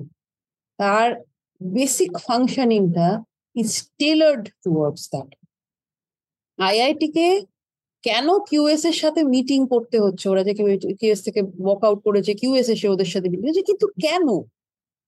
এতে কার কি এসে গেল? এসে গেল এই কারণেই, কারণ এই যে পার্টিকুলার লিগ টেবিলটা আজকে যদি ম্যানচেস্টার সিটি বলে যে আমি ইপিএল খেলব না, তাহলে যেমন ম্যানচেস্টার সিটির প্রতি ইপিএল এর বিশাল ক্ষতি। ইপিএল বলে না না আসুন না কথা বলে নি হ্যাঁ আপনি তো ঠিক আছে আপনি ফেয়ার প্লে মানেননি তো কি এসে গেল? আসুন আসুন কথা বলি। এটা হবে দুটো বা ভাতে দুষ্টু বলে ছেড়ে দেবে। কিন্তু ম্যানচেস্টার সিটিকে ছেড়ে ইপিএল খেলা কিন্তু হবে না। ভাবে এদের মানে তোমার র্যাঙ্কিং এর গ্রহণযোগ্যতাটা যেমন জরুরি কারণ তার পিছনে অ্যাকচুয়ালি কাজ করছে একটা বড় ম্যাট্রিক্স এর খেলা একটা এক ধরনের ডেটা মাইনিং এর খেলা। ইউনিভার্সিটিটা যেখানে আজ অব্দি যেখানে তোমার একটা মানে প্রাচীন ইউনিভার্সিটির ক্ষেত্রে মানে প্রাচীন ইউনিভার্সিটি স্ট্রাকচারটা পুরোনো স্ট্রাকচারটা সেটা একটা একটা লার্জলি একটা আনট্যাপড জায়গা। সেখান থেকে এত তথ্য গ্যাদার হচ্ছে, এত সেখান থেকে অ্যানালিটিক্যাল টুলস তৈরি হচ্ছে, সেই অ্যানালিটিক্যাল টুলসটা ইউনিভার্সিটিকেই বিক্রি করা হচ্ছে। এটা তো বড় ব্যবসা। এই ব্যবসাটা করছে তারা। টিএইচি এসে অ্যাডভাইস দিয়ে যায় কিউএস এসে অ্যাডভাইস দিয়ে যায়, আপনারা এইগুলো করুন। এবং এটাকে বিশ্ববিদ্যালয় ভাবিত, কারণ এগুলো দেশের সরকারেরা ভাবিত। বিশেষ করে আমাদের মতন উন্নয়নশীল দেশের সরকারগুলি ভাবিত। র্যাঙ্কিং এর প্রস্তাবটাই তো এসেছিল ইংরেজ সরকারের একটি, সরকারি একটি প্যানেলের কাছ থেকে। তাই না? এইটা হচ্ছে প্রথম আমাদের মাথায় রাখতে হবে। যে তুমি ছাত্র হিসেবে ভাবতে চাও কি চাও না, সেটা তুমি হয়তো দেখে বললে আচ্ছা ঠিক আছে ডট টেন হোয়াট কিন্তু এটা বিশ্ববিদ্যালয় কিন্তু প্রচণ্ড ভাবিত, বিশ্ববিদ্যালয় কর্তৃপক্ষ ভাবিত এবং তারা ভাবিত কারণ কি এক একটি দেশের রাজনৈতিক শ্রেণি এইটা নিয়ে ভাবিত। যেমন একটা তোমার পলিসি লেভেল র্যামিফিকেশন সেকেন্ড র্যামিফিকেশনটা খুব পার্সোনাল ভারতবর্ষে তোমার একটা এই মুহূর্তে হায়ারিং এর নন যদি টপ ফাইভ হান্ড্রেড বিশ্ববিদ্যালয় থেকে যদি পাস হয় মানে পিএইচডি থাকে, তাহলে you are exempt from the NET এবং অনেক ক্ষেত্রেই, বিশেষ করে বেসরকারি বিশ্ববিদ্যালয়গুলোতে ইনক্রিজিংলি তোমার এই ধরনের জায়গা থেকে ডিগ্রি না থাকলে চাকরি পাওয়া নেক্সট টু ইম্পসিবল হয়ে গেছে। আইআইটিতে দেখো লাস্ট কটা হায়ারিং হয়েছে ভারতীয় বিশ্ববিদ্যালয়ের। আইআইটিতে প্রাইভেট বিশ্ববিদ্যালয়গুলোতে কজন ভারতীয় বি ধরো অশোকা বা জিন্দাল বা এই ধরনের যে নানা জিনিসগুলো আছে, কতজন ভারতীয় পিএইচডি আছে? এটা একটা রিয়েল র্যামিফিকেশন আছে in terms of hiring practices অতএব আমরা বলতে পারি না যে র্যাঙ্কিং এর ইম্প্যাক্ট নেই ভয়ঙ্কর ভাবে আছে। না থাকলে এটার এই ব্রেথলেস কাভারেজটা হতো না ইটস বিং প্যাকেজ কিছু একটা বিক্রি করা হচ্ছে। সিনজয়ের প্রশ্নটার মধ্যে একটা উত্তর লুকিয়ে আছে যে, যদি ব্যাপারটা জাস্ট ওই গ্রেডিং এ হতো, তাহলে হয়তো প্রথম টপ টোয়েন্টি ক্লাস্টারকে একটা গ্রেড দেওয়া হতো আর কি। মানে সেটাও হয়তো ডিবেটেবল বাট এই ক্লাস্টারিংটা একটা পসিবল হতো। যেহেতু এই এক্সাক্ট র্যাঙ্কিংটা হচ্ছে এবং একজনের র্যাঙ্কিং যদি ছয় থেকে পাঁচ হয়ে যায় মানে এরা এতটা সেই ব্যাপারটাকে মানে হাইপ করে ব্র্যান্ডিং করে। কিন্তু এইটার ফলে কি তার না। তোমার মানে অক্সফোর্ড তো কয়েক শতক ধরে আহ, কয়েক ব্যাপারে মানে ইটস ফিউ সেঞ্চুরিজ ওল্ড তো র্যাঙ্কিং না থাকায় ফলে কি তার খুব কোয়ালিটির অ্যাসিওরেন্স হয়নি? কিন্তু ওই যে একটা ব্যাপার যে এই যে একটা তোমার মধ্যে একটা কি বলব মানে একটা স্কারসিটি মানে একটা ভয় ঢুকিয়ে দিচ্ছে যে তুমি একটা ইনসিকিউরিটি যে তুমি পড়ে যাব আর কি। এটাই নব্য উদারীকরণ। হ্যাঁ হ্যাঁ এই- এই- এইটাই হচ্ছে গোলটা আর কি। সেখানে প্রতিযোগিতা মানে ব্যাপারটা হচ্ছে হ্যাঁ মানে সাথে মানে- যেটা বলছে যে অক্সফোর্ড হয়তো expected to be on top three এবার somehow Oxford slip to top four R five আর বলছি আর কি। For example then it's a big deal to them কিন্তু সেটা নয়। big আমি deal. আরও এক দুই তিন আরও কিছু হ্যাঁ সেটা অক্সফোর্ডের অথরিটির কাছে এসে যাবে আর কারও কাছে কিছু এসে যাবে না। কিন্তু পয়েন্টটা সেটা আমি যেটা আমি যেটা বলার চেষ্টা করছি সেটা আরও গভীরে একটু ভেবে দেখো। যে সে যদি টপ পাঁচশোতেও না থাকে তাহলে তার কি এসে গেল? বা আজকে মানে আমাদের আজ থেকে কুড়ি বছর আগে তো এটা শুরু হলো। তার আগে নব্বইয়ের দশকেও যারা অক্সফোর্ডের ছাত্রছাত্রী ছিলেন তারা তো র্যাঙ্কিং ছাড়াই ভর্তি হয়েছিল। তাতে কি তাদের খুব ক্ষতি হয়েছিল? তাহলে এই র্যাঙ্কিং স্ট্রাকচারে কি এক্স্যাক্টলি ভ্যালিউ অ্যাড হয়েছে ইউনিভার্সিটির জীবনে? এতে ছাত্রছাত্রীদের কি উপকার হয়েছে? এতে শিক্ষার গবেষণার। উৎকর্ষের কি লাভ হয়েছে? এই সংস্থানগুলো কারা? যে তারা এসে র্যাঙ্কিং করে দেবে? কে? তুমি কে? তাই না? আমার প্রথম প্রশ্ন এটা হবে তুমি কে? ওটা সাইডটা উল্টো আর কি। মানে র্যাঙ্কিং যাদের দিচ্ছে নাকি র্যাঙ্কিং যারা করছে তাদের লাভ হচ্ছে? কিন্তু হ্যাঁ, মানে- আমার একটা প্রশ্ন ছিল মানে আমরা একটা মানে খুব প্র্যাকটিক্যাল একটা ওয়ার্ল্ডে যদি ভাবি যেটা মানে ক্যাপিটালিস্টিক ওয়ার্ল্ড যেখানে ক্যাপিটাল লিমিটেড আমি অ্যালোকেট করব ক্যাপিটাল টু ডিফারেন্ট ক্যান্ডিডেটস আমার মানে আমি চিন- চিনি যে বা জানি অ্যাবাউট অক্সফোর্ড বা হার্ভার্ড যেগুলো দুশো বছর পর পুরনো তিনশো বছর পুরনো অক্সফোর্ডের র্যাঙ্কিং এক কি দশ কি একশো কেউ দেখতে যাবে। But anything outside those top ten top twenty universities তোমার তো কোনো একটা মানে কিছু একটা মেট্রিক দরকার টু সর্ট তো ওই সর্টিংটা কি করে হবে? ওইটা আমার একটা প্রশ্ন। না না, মানে কিসের মেট্রিক বলছি? কারণ দেখো বিশ্ববিদ্যালয় কে অ্যালোকেট করে? তোমার যদি পাবলিক ফান্ডেড হয় সেটা ফান্ডিংটা অ্যালোকেট করে তোমার রাষ্ট্র বা আমার স্টেট হোক বা সেটা ফেডারেলি হোক সেটা একরকম। সেটা যদি পাবলিক পাবলিকলি ফান্ডেড না হয় সে তার নিজের মতো জেনারেট করে। এটা তো খুব সহজ ব্যাপার। তো এখানে হঠাৎ মাঝখান থেকে কিউএস এসে র্যাঙ্কিং এক্স্যাক্টলি রিসোর্স কিসের অ্যালোকেট করছে? কারণ একটা যদি পাবলিক ফান্ডিং এর প্রশ্ন থাকে সেখানে তোমার রাষ্ট্র তার তার নিজস্ব প্রায়োরিটি অনুযায়ী করবে। আমি more from the perspective of recruiters ভাবছিলাম। যদি কেউ মানে হায়ার করতে যায় বা ইন একটা অন্য মেয়ে পার্সপেক্টিভ ভাবছি মানে একটা ছেলে বা মেয়ে অ্যাপ্লাই করছে একটা বিদেশে ইউনিভার্সিটিতে পিএইচডির জন্য সে একটা মানে সে প্রথম পাঁচটা আইআইটি থেকে হাইপোথেটিক্যালি আসে। there should be some metric to understand the university ranking এই ডিপার্টমেন্টটায় আমার টপিকের যোগ্য সুপারভাইজার আছেন কিনা ইফ আর ফিট সে দেখবে আমাকে ফান্ডিং দেওয়া হচ্ছে কিনা এবং যদি ফান্ডিং না দেওয়া হয় তাহলে আমি কি করে খাব খেয়ে পরে বেঁচে থাকব। তারপরে সে দেখছে এই ডিপার্টমেন্ট থেকে মোটামুটি গ্র্যাজুয়েট স্টুডেন্টদের সাপোর্ট দেওয়া হয় কিনা। তার তো এইগুলো মেট্রিক প্রোফাইল বা সিনিয়রদের প্রোফাইল মানে পার্টিকুলার যেটা ম্যাটার করে হ্যাঁ। কোয়ান্টিফাইবল নয়। সিনিয়ররা কেমন ট্রিটেড হয়েছিল এই মেট্রিকটা আদৌ কোয়ান্টিফাইবলই নয়। কিন্তু এই মেট্রিকটা অসম্ভব জরুরি ইনফ্যাক্ট আমি তো বলব it becomes a little bit misleading in that respect মানে এই যে র্যাঙ্কিংটা যেই যে চলে এলো তখন আমি একটু কনফিউজড হয়ে গেলাম আর কি। মানে আমি হয়তো মানে পঞ্চাশ র্যাঙ্কের ইউনিভার্সিটি ইউনিভার্সিটি হ্যাঁ বলো। Not be a living wage খুব সহজ কথা। তোমার মিনিমাম বেজে ধারে কাছেও নেই তো ভুলেই যাও। তোমার মাস চলার মতো তোমার স্যালারি আসছে না। এদিকে তুমি ফরেন স্টুডেন্ট তুমি তো কাজ করতে পারবে না। হ্যাঁ তো তাহলে তুমি কি মেট্রিক দেখে এলে? দেখো, এগুলো খুব কঠিন প্রশ্ন। কারণ মানে মেট্রিক্স আর নট মেট্রিক্সে তুমি সবসময় মানে অনেকগুলো কোয়ালিফিকেশন অনেকগুলো কোয়ালিটি এসে যায় যেগুলো কোনোভাবে কোয়ান্টিফাইবল না। এটা প্রথম দুই হচ্ছে, আরও বড়, আমার মতে হচ্ছে যে এই জায়গাটা তো অবধি তো আমরা গেলাম। কিন্তু রিক্রুটার্স এর পার্সপেক্টিভ থেকে আবার রিক্রুটার্স কেন যাবে? এবার রিক্রুটার্স তো কোথাও দয়া দাক্ষিণ্য করতে যায়নি। সে তার নিজের চাগিদে এবং অনেক ক্ষেত্রে প্লেসমেন্ট সেলের থেকে পয়সা নিয়ে আমি জানি পয়সা নেওয়া হয় এক্সট্রিমলি কমন এক একটি ইনস্টিটিউশনে তারা আসবার জন্য তারা বলে যে, আপনার এই এতগুলি ছাত্রকে প্লেস করার জন্য আমাকে এত টাকা দিতে হবে। হ্যাঁ এটা হয়ে থাকে। তো কোয়েশ্চেনটা হচ্ছে, সে তো নিজের তাগিদে আসছে না। মানে সে তো নিজের তাগিদে আসছে। তো তাহলে সে দেখুক রেজাল্ট ডেটা ইত্যাদি সমস্ত কিছুই তো অ্যাভেলেবল কিন্তু তার জন্য স্পেসিফিক্যালি তাকে একটা একটা নতুন মেট্রিক কেন তৈরি করে দিতে হবে? তুমি বলতে পারো তার কাজের সুবিধের জন্য হতে পারে।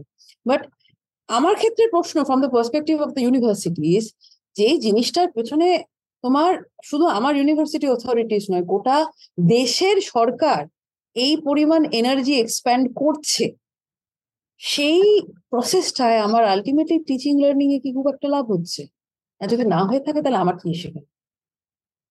আমি আমি আমি ভাবতে পারছি কারণ অন্য অন্য কেউ একটা দারুণ ব্যবসা করছে। কিউএস এর অসাধারণ অ্যানালিটিক্স এর ব্যবসা সলিউশনস এর ব্যবসা।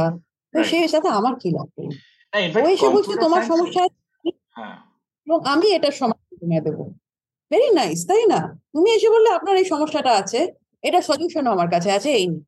মানে সিনজো যেটা বলছে এইটা এইটাও মানে রিজন যে ওরা মানে এই জিনিসটা সেভাবে প্রজেক্ট করা হচ্ছে। কিন্তু ফার্স্ট অফ অল তাহলে কিউএস কেন এবং কিউএস এর কি ইনসেন্টিভ আছে? এবং সেইখানে সিএস এ কম্পিউটার সায়েন্স যেরকম সিএস র্যাঙ্কিং বলে একটা নতুন র্যাঙ্কিং চালু করা হয়েছে। এবং ইটস এ ভলেন্টারি মেজার মানে এটা একজন মানে প্রফেসর বোধহয় সম্ভবত ইয়েল বা কোথাও একটা প্রফেসর সিএস র্যাঙ্কিং চালু করেছে। এবং সেটা পার্টিকুলারলি এই রিজনে যে existing র্যাঙ্কিংগুলো does not mean anything actually because যেটা আমাদের কমন পারসেপশন সেটা আমাদের কমন সেটা আমরা জানি কোনগুলো ভালো। সেটার জন্য র্যাঙ্কিং চাই না। আর এক্সিস্টিং যে তিরিশ চল্লিশ পঞ্চাশ এই জিনিসগুলো হলো এই র্যাঙ্কিংটা এতটা মিনিংলেস এবং সেটা আমি নিজে দেখেছি আর কি। ইনফ্যাক্ট আমার সাবজেক্টে সাবজেক্ট ওয়াইজ র্যাঙ্কিং হয় না একটা জেনেরিক র্যাঙ্কিং হয়। তার মধ্যে নানা রকম কাউন্ট থাকে। একটা পয়েন্টের পরে কি সত্যি তুমি দেখতে পারো যে এই ডিপার্টমেন্টের এই প্রফেসরের দশটা মানে দশ জনের দশটা পাবলিকেশন আছে দারুণ জার্নালে তুমি ঢুকে গেলে। তুমি গিয়ে দেখলে তারা পড়াতে পারেন how do you quantify this এব- যে ম্যানিপুলেশনটা এই যে সাথী যেটা বলল যে ভিজিটিং ফ্যাকাল্টি থাকার জন্য যদি র্যাঙ্কিং আপডেট র্যাঙ্ক সেই কারণে হচ্ছে র্যাঙ্কিং যে ইনস্টিটিউটটা করছে তার মধ্যে তো অনেস্টি নেই। অনেস্টি? কারোরই নেই। হ্যাঁ। থাকবে। আমাকে বলেছ বাজারে নেমে আমাকে পাঁচটা মেট্রিক দেখাতে হবে। আমি দেখিয়ে দেবো। I don't care about honesty আমি কেন অনেস্টিতে থাকব? যেখানে আমার ফান্ডিংটা হ্যাঁ। এখন নির্ভর করে এটার উপরে আমার কি দায়? তুমি আমাকে বলছো তোমাকে তোমাকে নিচে দেখাতে হবে? তুমি এটা আমাকে র্যাঙ্কিং করবে আমি তোমাকে যা ভাবে হচ্ছে নিচে দেখিয়ে দেবো তাই না? Under conditions that are frankly untenable, তাহলে একটা পয়েন্টের পরে নিজ অনেস্টি ছাড়া কোনো উপায় নেই। তুমি বলে দিচ্ছ এই নোবেল লরিয়েট থাকবে। কোথা থেকে পাবো নোবেল লরিয়েট আমি এটা তৃতীয় বর্ষের ইয়েতে ইউনিভার্সিটিতে কাজ করি। আমি ঠিক আছে নোবেল লরিয়েট কিনে আনলাম। করেছি আমি তো তাতে কোনো সমস্যা দেখতে পাচ্ছি না। মানে এগুলো বেশি এক্সপ্লয়েটেড হচ্ছে এইভাবেই আর কি। মানে এশিয়ান ইউনিভার্সিটি গুলো হট করে আপনার র্যাঙ্কে উপরে চলে যাচ্ছে। কিন্তু আমরা ভেতরের খবর জানি যে ব্যাপারগুলো কতটা ম্যানিপুলেটিভ কোনো চিন্তা মানে এই নিয়ে একেবারেই চিন্তিত থেকো না।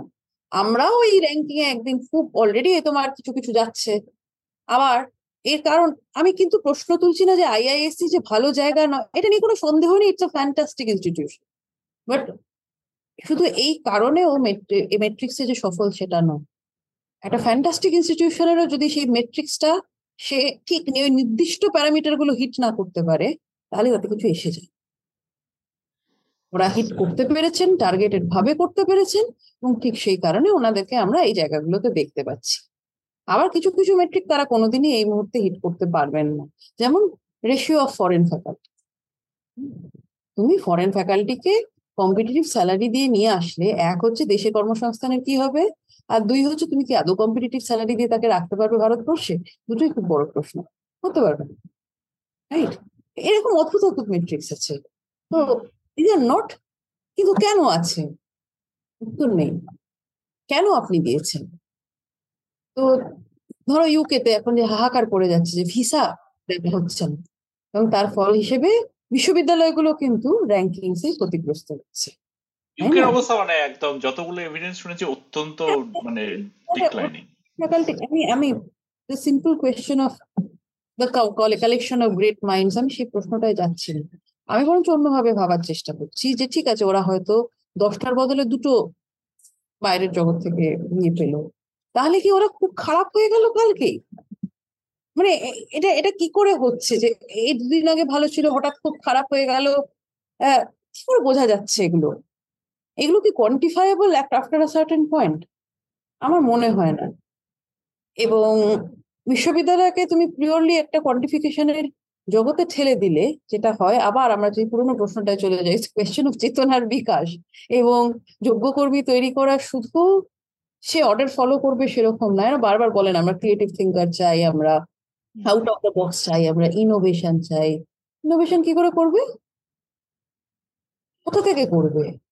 আপনি তো চেতনার বিকাশ হওয়ার কোনো সুযোগটা তাকে দেন বলেছেন এই ছ বছর, তিন বছরে এইগুলো পড়ে শেষ করো। তোমাকে প্রত্যেকটা তিন মাসের পরে একটা করে পরীক্ষা দিতে হবে আর এতগুলো পেপার আছে। আর হ্যাঁ ঠিক আছে, তুমি পাস করে যাবে তো কোনখানটায় চেতনার বিকাশ হয়েছে সে তারপরে ইনোভেটিভ থিঙ্কিং করে তোমাকে দেখাবে সেটা বলো।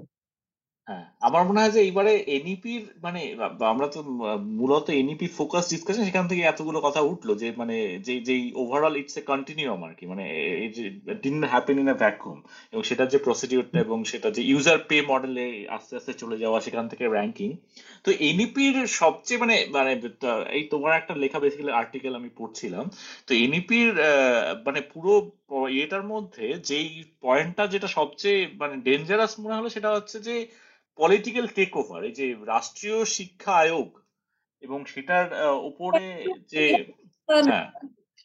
শিক্ষা আয়োগের স্ট্রাকচারিংটা ওরা মানে পঞ্চান্ন পাতার ডকুমেন্ট একটু অন্যরকম করেছে।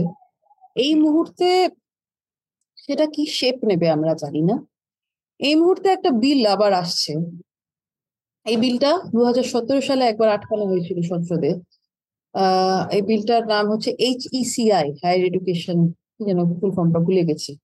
বেসিক্যালি ইউজিসির পরিবর্তে যে সংস্থানটি মানে কন্ট্রোল করবে শিক্ষা প্রতিষ্ঠানগুলিতে এবং তুমি শুনতে পাবে যে আইআইটি গুলো থেকে খুব প্রতিবাদ হচ্ছে। কারণ ইটস বিং কনসিডার যে institutes of national importance INI যে সংস্থানগুলো, সেগুলোকেও এর ছাতায় নিয়ে আসা হবে। অর্থাৎ কিনা তাদের অটোনমি যেটা, সেটা থাকবে না। তো আমার প্রশ্ন এখানে হচ্ছে খুব সহজ, যে এক যাত্রায় পৃথক ফল তো হয় না। তো এতদিন ধরে আপনি ভেবেছিলেন যে, আমরা ভাই ঠিক আছে, আমরা ভালো আছি? ঠিক আছে, ওখানে অন্য সেন্টার ইউনিভার্সিটিতে নিচ্ছে, আমাদের কি এসে গেল? ওটা হবে।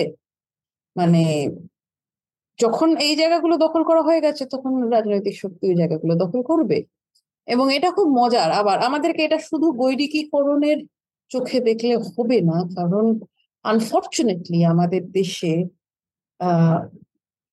রাষ্ট্রীয় কন্ট্রোল শিক্ষা প্রতিষ্ঠানের উপর যেটা, সেটা শুধু যে এই একমাত্রিক ভাবে হয় তা না।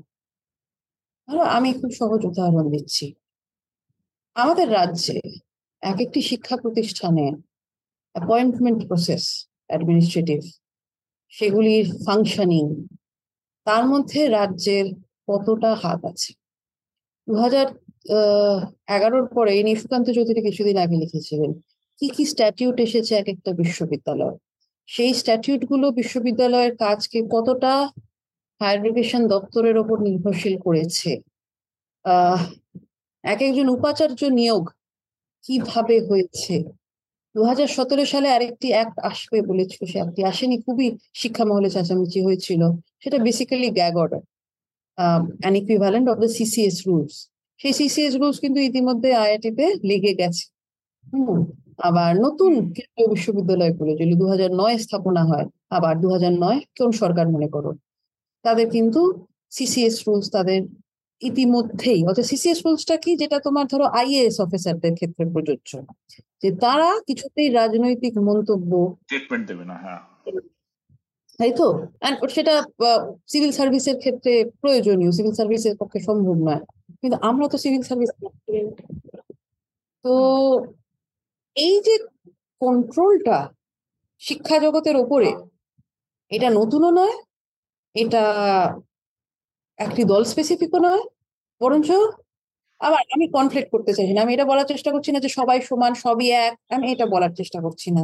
এক একজন এক এক ভাবে করে।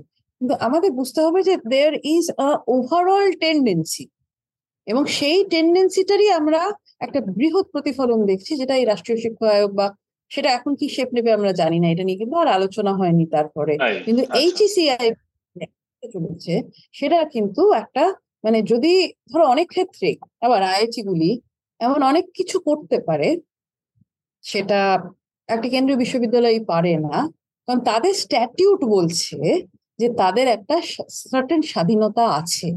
IIT director is not subservient the same way vice chancellor is কিন্তু স্ট্যাটিউট থাকলে স্ট্যাটিউট বদলানো যায় all it takes is a parliamentary majority আর আমরা এখন সেদিকেই যাচ্ছি যে কারণে প্রতিবাদটা আবার উঠছে।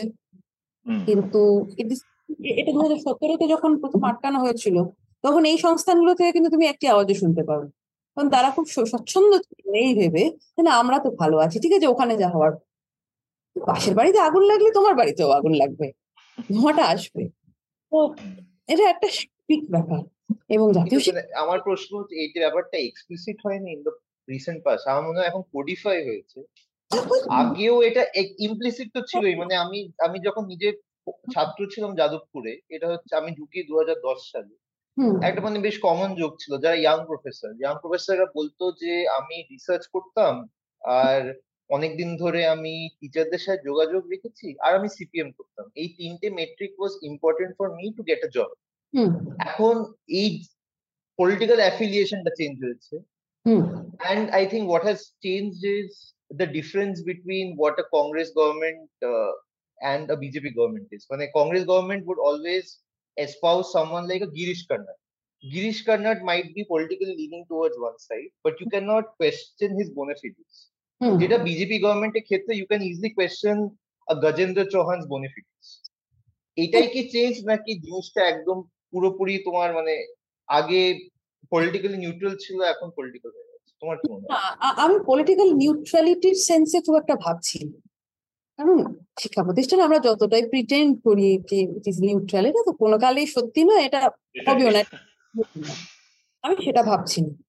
আমি শিক্ষকদের রাজনৈতিক অ্যাফিলিয়েশন নিয়েও খুব একটা ভাবছি না। মানে ঠিক আছে হয় শিক্ষকদের রাজনৈতিক অ্যাফিলিয়েশন এবং এক একটা রেজিম ক্ষমতায় থাকলে যে সেই রেজিম ভাষার লোকজন নানা ক্ষমতার স্থানে ঢুকে যান এটা ভারতবর্ষের ক্ষেত্রে আনফর্চুনেটলি সত্যি। ফর্চুনেটলি বা আনফর্চুনেটলি এবার কার লোকের কি কোয়ালিটি এটা ধরো আমি বলতে পারি যে এই লোকটিকে আমি খুব অপছন্দ করি। কিন্তু সংঘ পরিবার বলবে, "এই- এই তো এই তো আমাদের শাখায় কাজ করে এসেছে। একেই আমরা চাই, তোমাদেরকে চাই না। তো এবার আমি আমি নিজে ভ্যালু নিউট্রাল নই। আমি আমি যেটা বলবার চেষ্টা করছি যে এই ব্যাপারটা আছে এবং সেটাকে আমরা যতই এপিআই দিয়ে ইত্যাদি করে ধামাচাপা দেওয়ার চেষ্টা করি। তুমি যদি এই মুহূর্তে দিল্লি বিশ্ববিদ্যালয়ে হায়ারিংটা দেখো চলছে পার্মানেন্ট হায়ারিং দেখবে এটা কীভাবে কি চলে এপিআই কি করে কাজ করে সবই বোঝা যায়। তো সেটা আছে কিন্তু আমি ঠিক শুধু সেইটা নিয়ে ভাবিত না। কারণ দেখো এটা তো সত্যি আনফর্চুনেটলি যে রাজনীতি ঘনিষ্ঠ যদি কেউ হন হয়তো তিনি তার ফাংশনিংটা সরকারের কাছে সাবসার্ভিয়েন্ট করে দেবেন এই চিন্তাটা সবসময় থাকে। হম, এই আশঙ্কাটা থাকে যেই কারণে আমরা চেষ্টা করি যত সম্ভব কিছু মেট্রিক্স দিয়ে হায়ারিং প্রসেসটা করবার। এটা তো ঠিক কথা, এগুলো এগুলো কোনো অস্বীকার করার জায়গা নেই। কিন্তু আমি যেটা বলতে চাইছি actually not just about political colour to an institution আমি যেটা বলার চেষ্টা করছি যে একটি শিক্ষা প্রতিষ্ঠানে কিছু স্বশাসনের ক্রাইটেরিয়া আছে সার্টেন অটোনমি এবং আমরা এই অটোনমির জায়গাটা গত কয়েক বছরে, এটা জাস্ট দু হাজার চোদ্দ নয়, তার আগে থেকেই বলছি, এটা বারবার সংকুচিত হয়ে চলেছে। এবং এই সংকোচনটা ইজ ওভারঅল ডেঞ্জারাস ডেঞ্জারাস কেন? আবার আমি সিসিএস রুলস এর প্রসঙ্গেই আসি, যেটা পশ্চিমবঙ্গে গ্যাগ অর্ডার করে আনবার চেষ্টা হয়েছিল বলি এখনও পুরোপুরি অ্যাপ্লিকেবল নয়। কিন্তু আমরা নিজেদেরকে সেলফ সেন্সার করতে বাধ্য হই অনেক কারণে। অনেক কারণে। তো সিসিএস রুলস যে মুহূর্তে ধরো আইআইটির অধ্যাপকদের ওপর লাগু হয়ে গেল সঙ্গে সঙ্গে তারা কিন্তু কিছু জায়গায় সিম্পলি মুখ খুলতে পারবেন না। হুম। এবং এই মুখ খুলতে না পারাটা খুব ডেঞ্জারাস একটা দেশের ইন্টেলেকচুয়াল কালচারের পক্ষে তার বৃহত্তর এবং আমরা যে অ্যান্টি ইন্টেলেকচুয়াল মানে সময়ে ইতিমধ্যেই বাস করি, সেখানকার পক্ষে এটা আরও ভয়াবহ। এটা এক। দুই হচ্ছে যে এইচএসিআই বিল যেটা আসছে সেখানে ধরো ইনস্টিটিউটস অফ ন্যাশনাল ইম্পর্টেন্স গুলোকে এগুলোর আন্ডারে নিয়ে আসার চেষ্টা করছে। এই ক্ষেত্রে রাজনৈতিক কিছু এবং ব্যুরোক্রেটিক কিছু, সবসময় যে ব্যাপারটা রাজনৈতিক তাও নয় ব্যুরোক্রেটিক কিছু প্যারাডাইমের আন্ডারে তোমার বিশ্ববিদ্যালয় আরও বেশি পড়ে যাবে। সেটা কিন্তু বিশ্ববিদ্যালয়ের ফাংশনিং এর পক্ষে সবসময় ভালো জিনিস নয়। হ্যাঁ একটা পাবলিক ফান্ডের যে কোনো ইনস্টিটিউশনের নিশ্চয়ই একটা দায়বদ্ধতা থাকে। কিন্তু সেই দায়বদ্ধতাটা সবসময় যে ব্যুরোক্রেটিক দায়বদ্ধতার সাথে এক তা নয়। তো এই ক্ষমতা, এই যে নিয়ে আসাটা within the control of the government সেটা যে এটা কিন্তু একটা খুব ট্রাবলসাম ব্যাপার। এবং যে কারণে আমরা দেখছি তোমার একটা বড় এক্সোডাস হচ্ছে towards private institutions private institutions এর একটা সার্টেন পয়েন্টের পরে এই মুহূর্তে অন্তত খুব যে রাজনীতি রাজনৈতিক কথাবার্তা বলা যায় তার নয়। একেবারেই যায় না অনেক জায়গাতেই। কিন্তু আবার অনেক ক্ষেত্রে তোমার কাজের স্বাধীনতা হয়তো থাকে এই আশায় মানুষ যাচ্ছেন। বা আর কিছু না হোক ঠিক আছে আমাকে টাকা দেবে। ফর এক্সাম্পল এই অশোকা ইউনিভার্সিটিতে Pratap Bhanu Mehta was force to resign তাই না? মানে ইউনিভার্সিটিতে প্রতাপ ভানু মেহতা প্রতাপ ভানু মেহতা সম্পর্কে আমার অনেক রকম প্রতাপ ভানু হ্যাঁ, অবশ্যই। আই আন্ডারস্ট্যান্ড হ্যাঁ, হ্যাঁ রাজনৈতিক অবস্থান ছিল। কিন্তু মানে কেন প্রতাপ ভানু মেহতা এটা কেন ভাবলেন যে উনি একা থেকে যেতে পারবেন? প্রতাপ ভানু মেহতা কি জানেন না? তার বাকি ফ্যাকাল্টিদেরকে কি কন্ডিশনে কাজ করতে হয়? বা তাদের বুক খেলার কি কি কি কি মানে পার্থক্যতা আছে? আর সেটা যদি উনি না what is applicable to them is also applicable to him তাই না? অশোকাতে তুমি প্রচুর জেন্ডার সেক্সুয়ালিটি নিয়ে আলোচনা করবে। ক্লাস কাস্টে ঠিকঠাক আলোচনা কোথাও করতে দেখবে? আশোকার ভিতরে তোমার সিকিউরিটি গার্ডদেরকে ঢোকার আগে ব্যাগ চেক করিয়ে ঢোকাতে হয়। এই তো তোমার বিশ্ববিদ্যালয়ে। যদি ওরা চুরি আবার বেরোনোর সময় ব্যাগ চেক করে দিতে হয়, যদি ওরা কিছু চুরি করে নিয়েছে বোঝা তো it is a mirage in Sonipat তো সেখানকার আবার একবার অশোকাতে গিয়ে দেখিয়েছিলাম তোমার লালবাতি গাড়ি বসে আছে, সেগুলো তোমার সরকারি অফিস থেকে এসছে। তাদের উপর নানা রকম চাপ থাকে গোজ উইদাউট সে তবে হ্যাঁ টাকা পয়সা দেবে। আর কিছু না, তোমাকে শান্তিতে কাজ করতে দেবে। অনেক সময় লোকের কাছে এগুলো তো কন্ডিশন হয়, তাই না? না ডেফিনেটলি হ্যাঁ হ্যাঁ। তাহলে মানে পলিটিক্যাল টেক ওভারের যে ব্যাপারটা, সেটা তাহলে মানে থ্রু ওই এইচইআই e মানে এইটাই মেন হ্যাঁ পলিটিক্যাল টেক ওভার শুধু নয়। দেখো পলিটিক্যাল টেক ওভার অলরেডি রয়েছে। আমরা প্রতিটি পদেই, আমরা পাবলিক ফান্ডে আমরা প্রতিটি পদেই ইতিমধ্যেই সাবসার্ভিয়েন্ট এবার এখানেই তোমার আরও কিছু কিছু জায়গা আসছে। এবং এটা এক একটি বিশ্ববিদ্যালয়ের ফাংশনিং এর পক্ষে কি হতে চলেছে? এটা একটা খুব বড় প্রশ্নের জায়গা আসছে। যে ওটা ফিলাসফিতে আন্ডারে অপারেট করা কি সম্ভব? এবং তাতে কি তোমার পাবলিক ইউনিভার্সিটি গুলোর উৎকর্ষের ক্ষতি হবে না? তাতে কি আরও আমরা ছাত্রছাত্রীদের হারাবো না? কারণ এখন আমরা যদি কম্পিটিশনের হিসেবেই ভাবি আমরা সম্ভবত আরও ছাত্রছাত্রী হারাবো প্রাইভেট ইনস্টিটিউশনস কাছে। কারণ যদি সেটা এতটাই ব্যুরোক্রেটিক হয়ে যায় জায়গাটা অলরেডি প্রচণ্ড ব্যুরোক্রেটিক আরও নানা রকম ফান্ডিং এর প্রশ্ন গ্রান্ট কোথা থেকে আসবে কীভাবে হবে এই সব জিনিসগুলোই আর কি একদম জেপোটাইজড হয়ে যাচ্ছে। তো হ্যাঁ এনইপিতে আরেকটা ব্যাপার যেটা মানে আমাদের কাছে একটু কনফিউজিং যে three versus four years curriculum মানে আমরা ইঞ্জিনিয়ারিং পড়েছি ফোর ইয়ার্স কারিকুলামে এবং সেখানে থ্রি ভার্সেস ফোর ইয়ার্স এর এই যে ব্যাপারটা সেটা নিয়ে যদি একটু বলো আর দেখো, প্রথমত আমি অধ্যাপক হিসেবে বলতে পারি, তিন বছর, চার বছর আমার কোনো কিছুতেই সমস্যা নেই, তাই না? আমরা যেহেতু চিরকাল ব্রিটিশ মডেলটা পড়েছি, সেই জন্য লিবারাল আর্টস বা পিওর সায়েন্সের মডেলটা ছিল তিন বছরের as oppose to the four year model যেটা তোমার বিদেশে, আমেরিকাতে স্পেসিফিক্যালি ফলো করা হয় ফর তোমার four year programs in liberal arts ভারতবর্ষে এটা বেসরকারি বিশ্ববিদ্যালয়গুলি যেমন অশোকা নিয়ে আসে। হুম আমরা এটা পিওরলি আর্টস এর প্রেক্ষিত থেকেই বলছি বা ইভেন পিওর সায়েন্সের প্রেক্ষিত থেকেই বলছি। অন্য অনেক প্রাইভেট ইউনিভার্সিটি লিবারাল আর্টস এর প্রোগ্রাম অফার করে তিন বছরের। কারণ এটাই আমাদের স্ট্রাকচার থেকে যে ব্রিটিশ আমল ব্রিটিশ আমলের ওই স্ট্রাকচারটা থেকে। এবার এটা থেকে তুমি যদি তুমি বলো যে চার বছর হয়ে গেলে খুব ভালো হবে। আমার অধ্যাপক হিসেবে সেরকম কোনো আপত্তি নেই। হয়ে যাবে ভালো তো আমার কি এসে গেল। আমাকে আরও এক বছর এক্সট্রা পড়াতে হবে তাই তো? পড়াবো। কিন্তু এটার সাথে সাথে আমার কিছু প্রশ্ন থাকছে। এইগুলোর উত্তর আমি কিন্তু পাচ্ছি না। আমি দেখতে পাচ্ছি যে আরেকটা এক্সট্রা বছর যোগ করা মানে তোমার আমার আরেকটা এক্সট্রা বছরের খরচ হুম। সেই খরচটা কে দেবে কতজন দিতে পারবে কতজন দিতে পারবে না? সমাজের কোন অংশের মানুষ দেবে এবং কোন অংশের মানুষ দেবে না? এটা আমার প্রথম প্রশ্ন এর উত্তর আমি পাচ্ছি। দ্বিতীয় প্রশ্ন হচ্ছে যে ধরো একটা তুমি ডিপ্লোমা প্রোগ্রামে ঢুকলে। সেই ডিপ্লোমা প্রোগ্রামটা ডিজাইন ফর টু ইয়ার্স সেটা একরকম। তুমি একটা টু ইয়ার্স প্রোগ্রামে ঢুকে এক বছরে ড্রপ আউট করে গেলে। সেটা আরেক রকম তাই না। দুটোর এক নয়। তো এবার তুমি আমাকে বলছো যে ঠিক আছে তুমি তিন বছরে বেরিয়ে গেলে তোমার জন্য এক্সিট পয়েন্ট থাকবে আমি তোমাকে একটা ডিগ্রি দিয়ে দেবো। খুব ভালো কথা। দু বছরে একটা ডিগ্রি দেবো তিন বছরে একটা ডিগ্রি দেবো। খুবই ভালো কথা। কিন্তু দু বছরে তুমি ড্রপ আউট করে যে বেরিয়ে যাচ্ছ ডিগ্রিটা নিয়ে সেখানে কোর্সটা তো চার বছরের জন্য ডিজাইন ছিল। তো তাহলে তোমার শিক্ষা কি অসমাপ্ত থেকে গেল না? মানে তুমি বলছো যে তুমি তুমি তোমার ইঞ্জিনিয়ারিং এর প্রেক্ষিতে ভাবো তুমি সেকেন্ড ইয়ারে বেরিয়ে গেলে। ড্রপ আউট করে। সে বললাম যে তুমি একজন ডিপ্লোমা ইঞ্জিনিয়ার তোমার কারিকুলামটা ছিল চার বছর আজকে ধরো ডিপ্লোমা ইঞ্জিনিয়ারিং যেটা এক্সিস্ট করে যেহেতু তোমার ওই দু বছরের কোর্সগুলি দু বছরই তো হয় তাই না? সেটা আর। তোমার কোর্স থেকে দু বছরে বেরিয়ে হ্যাঁ ডিগ্রি কোর্স থেকে দু বছরে বেরিয়ে যাওয়া দুটো কি এক? দুটো ডিজাইন কি এক? না তো।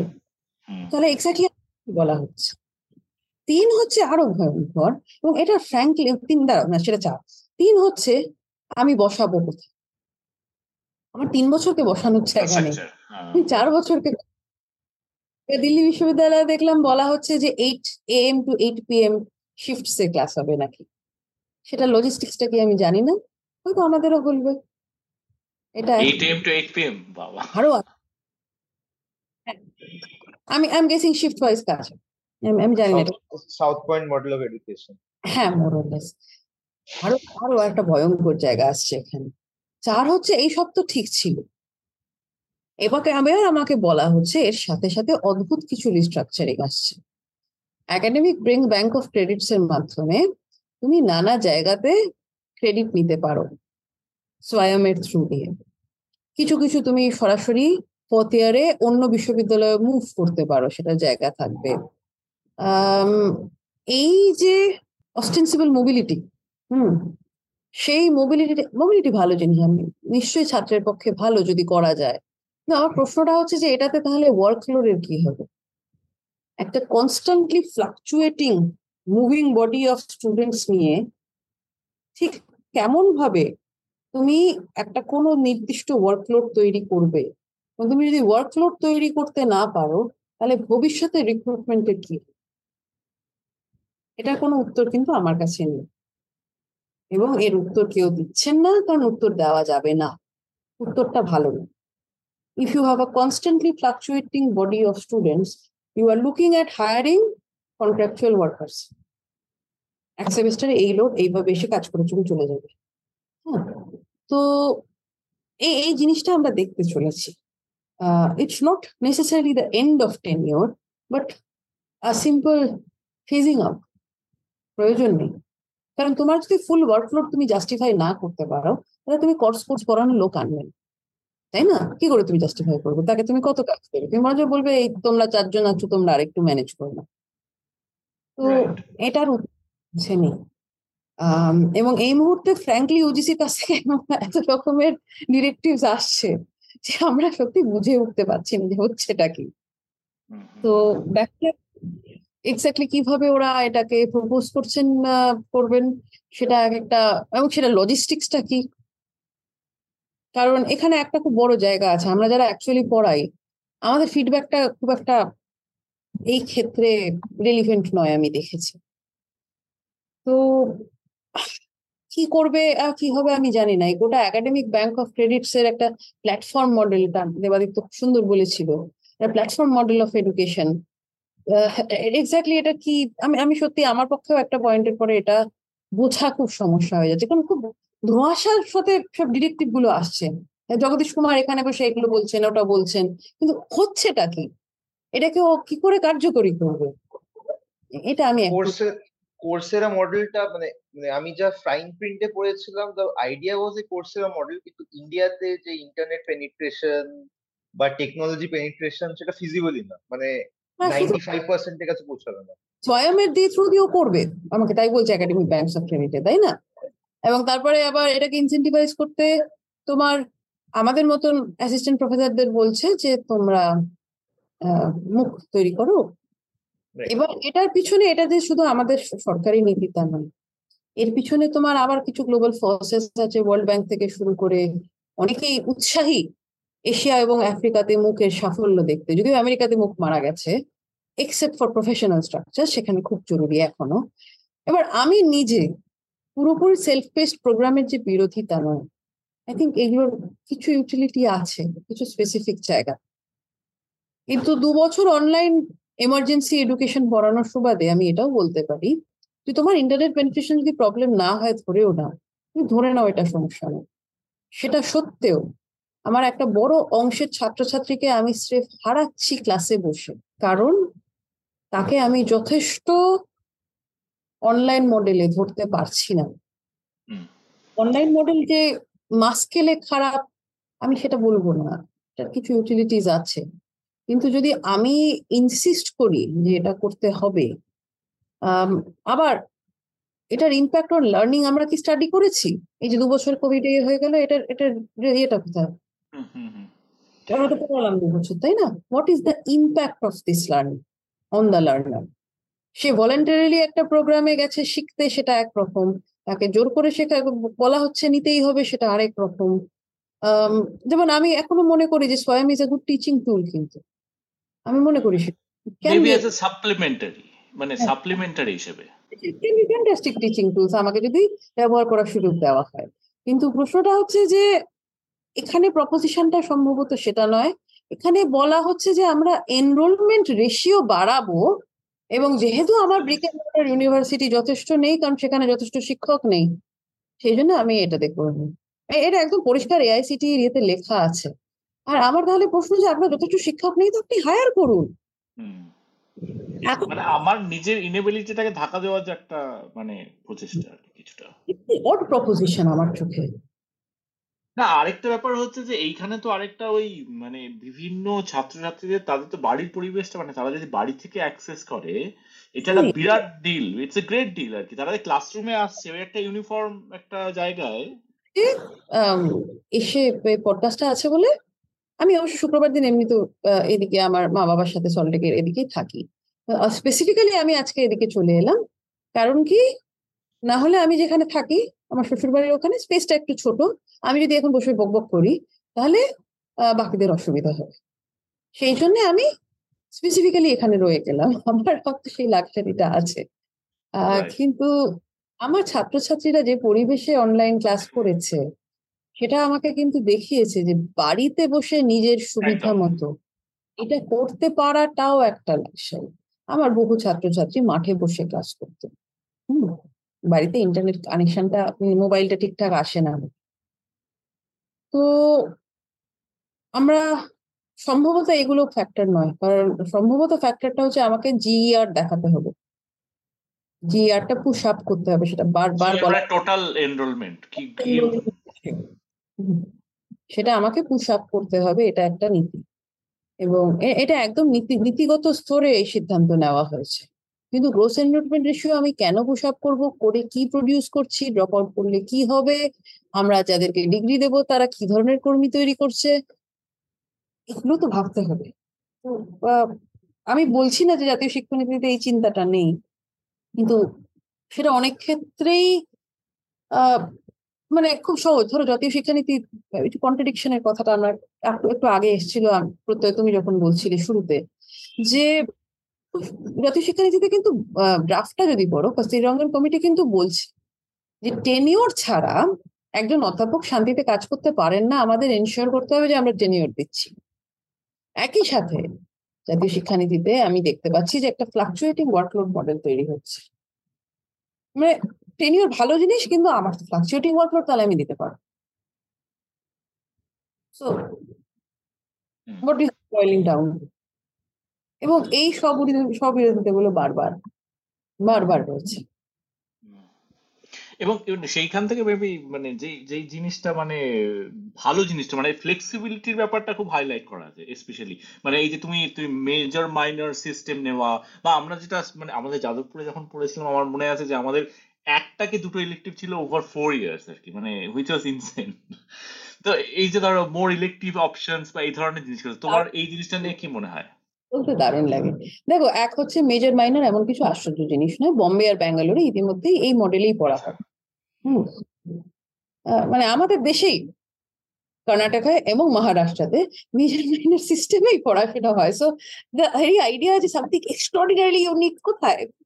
আমাদের অনার্স এর মডেলটা আছে, তাই আছে। কিন্তু দুটো দুটো প্রমিনেন্ট রাজ্যে নেই। And that's fine that's nothing wrong with it সেটা দুই হচ্ছে, এই ইলেকটিভের খুব ভালো কথা। ফ্যান্টাস্টিক জিনিস। আমি, আমার খুব ভালো লাগতো যদি আমাকে কলেজে পলিটিক্যাল সায়েন্স সোশিয়োলজি ইকোনমিক্স ছাড়াও কিছু অফার করতো। হয়তো খুব, বা হিস্ট্রি অফার করতো। ছিল না আমাদের কলেজে সেরকম। তো আমি ধরে নিচ্ছি, ধরো আমি এখন যেখানে কাজ করি সেখানে আমাকে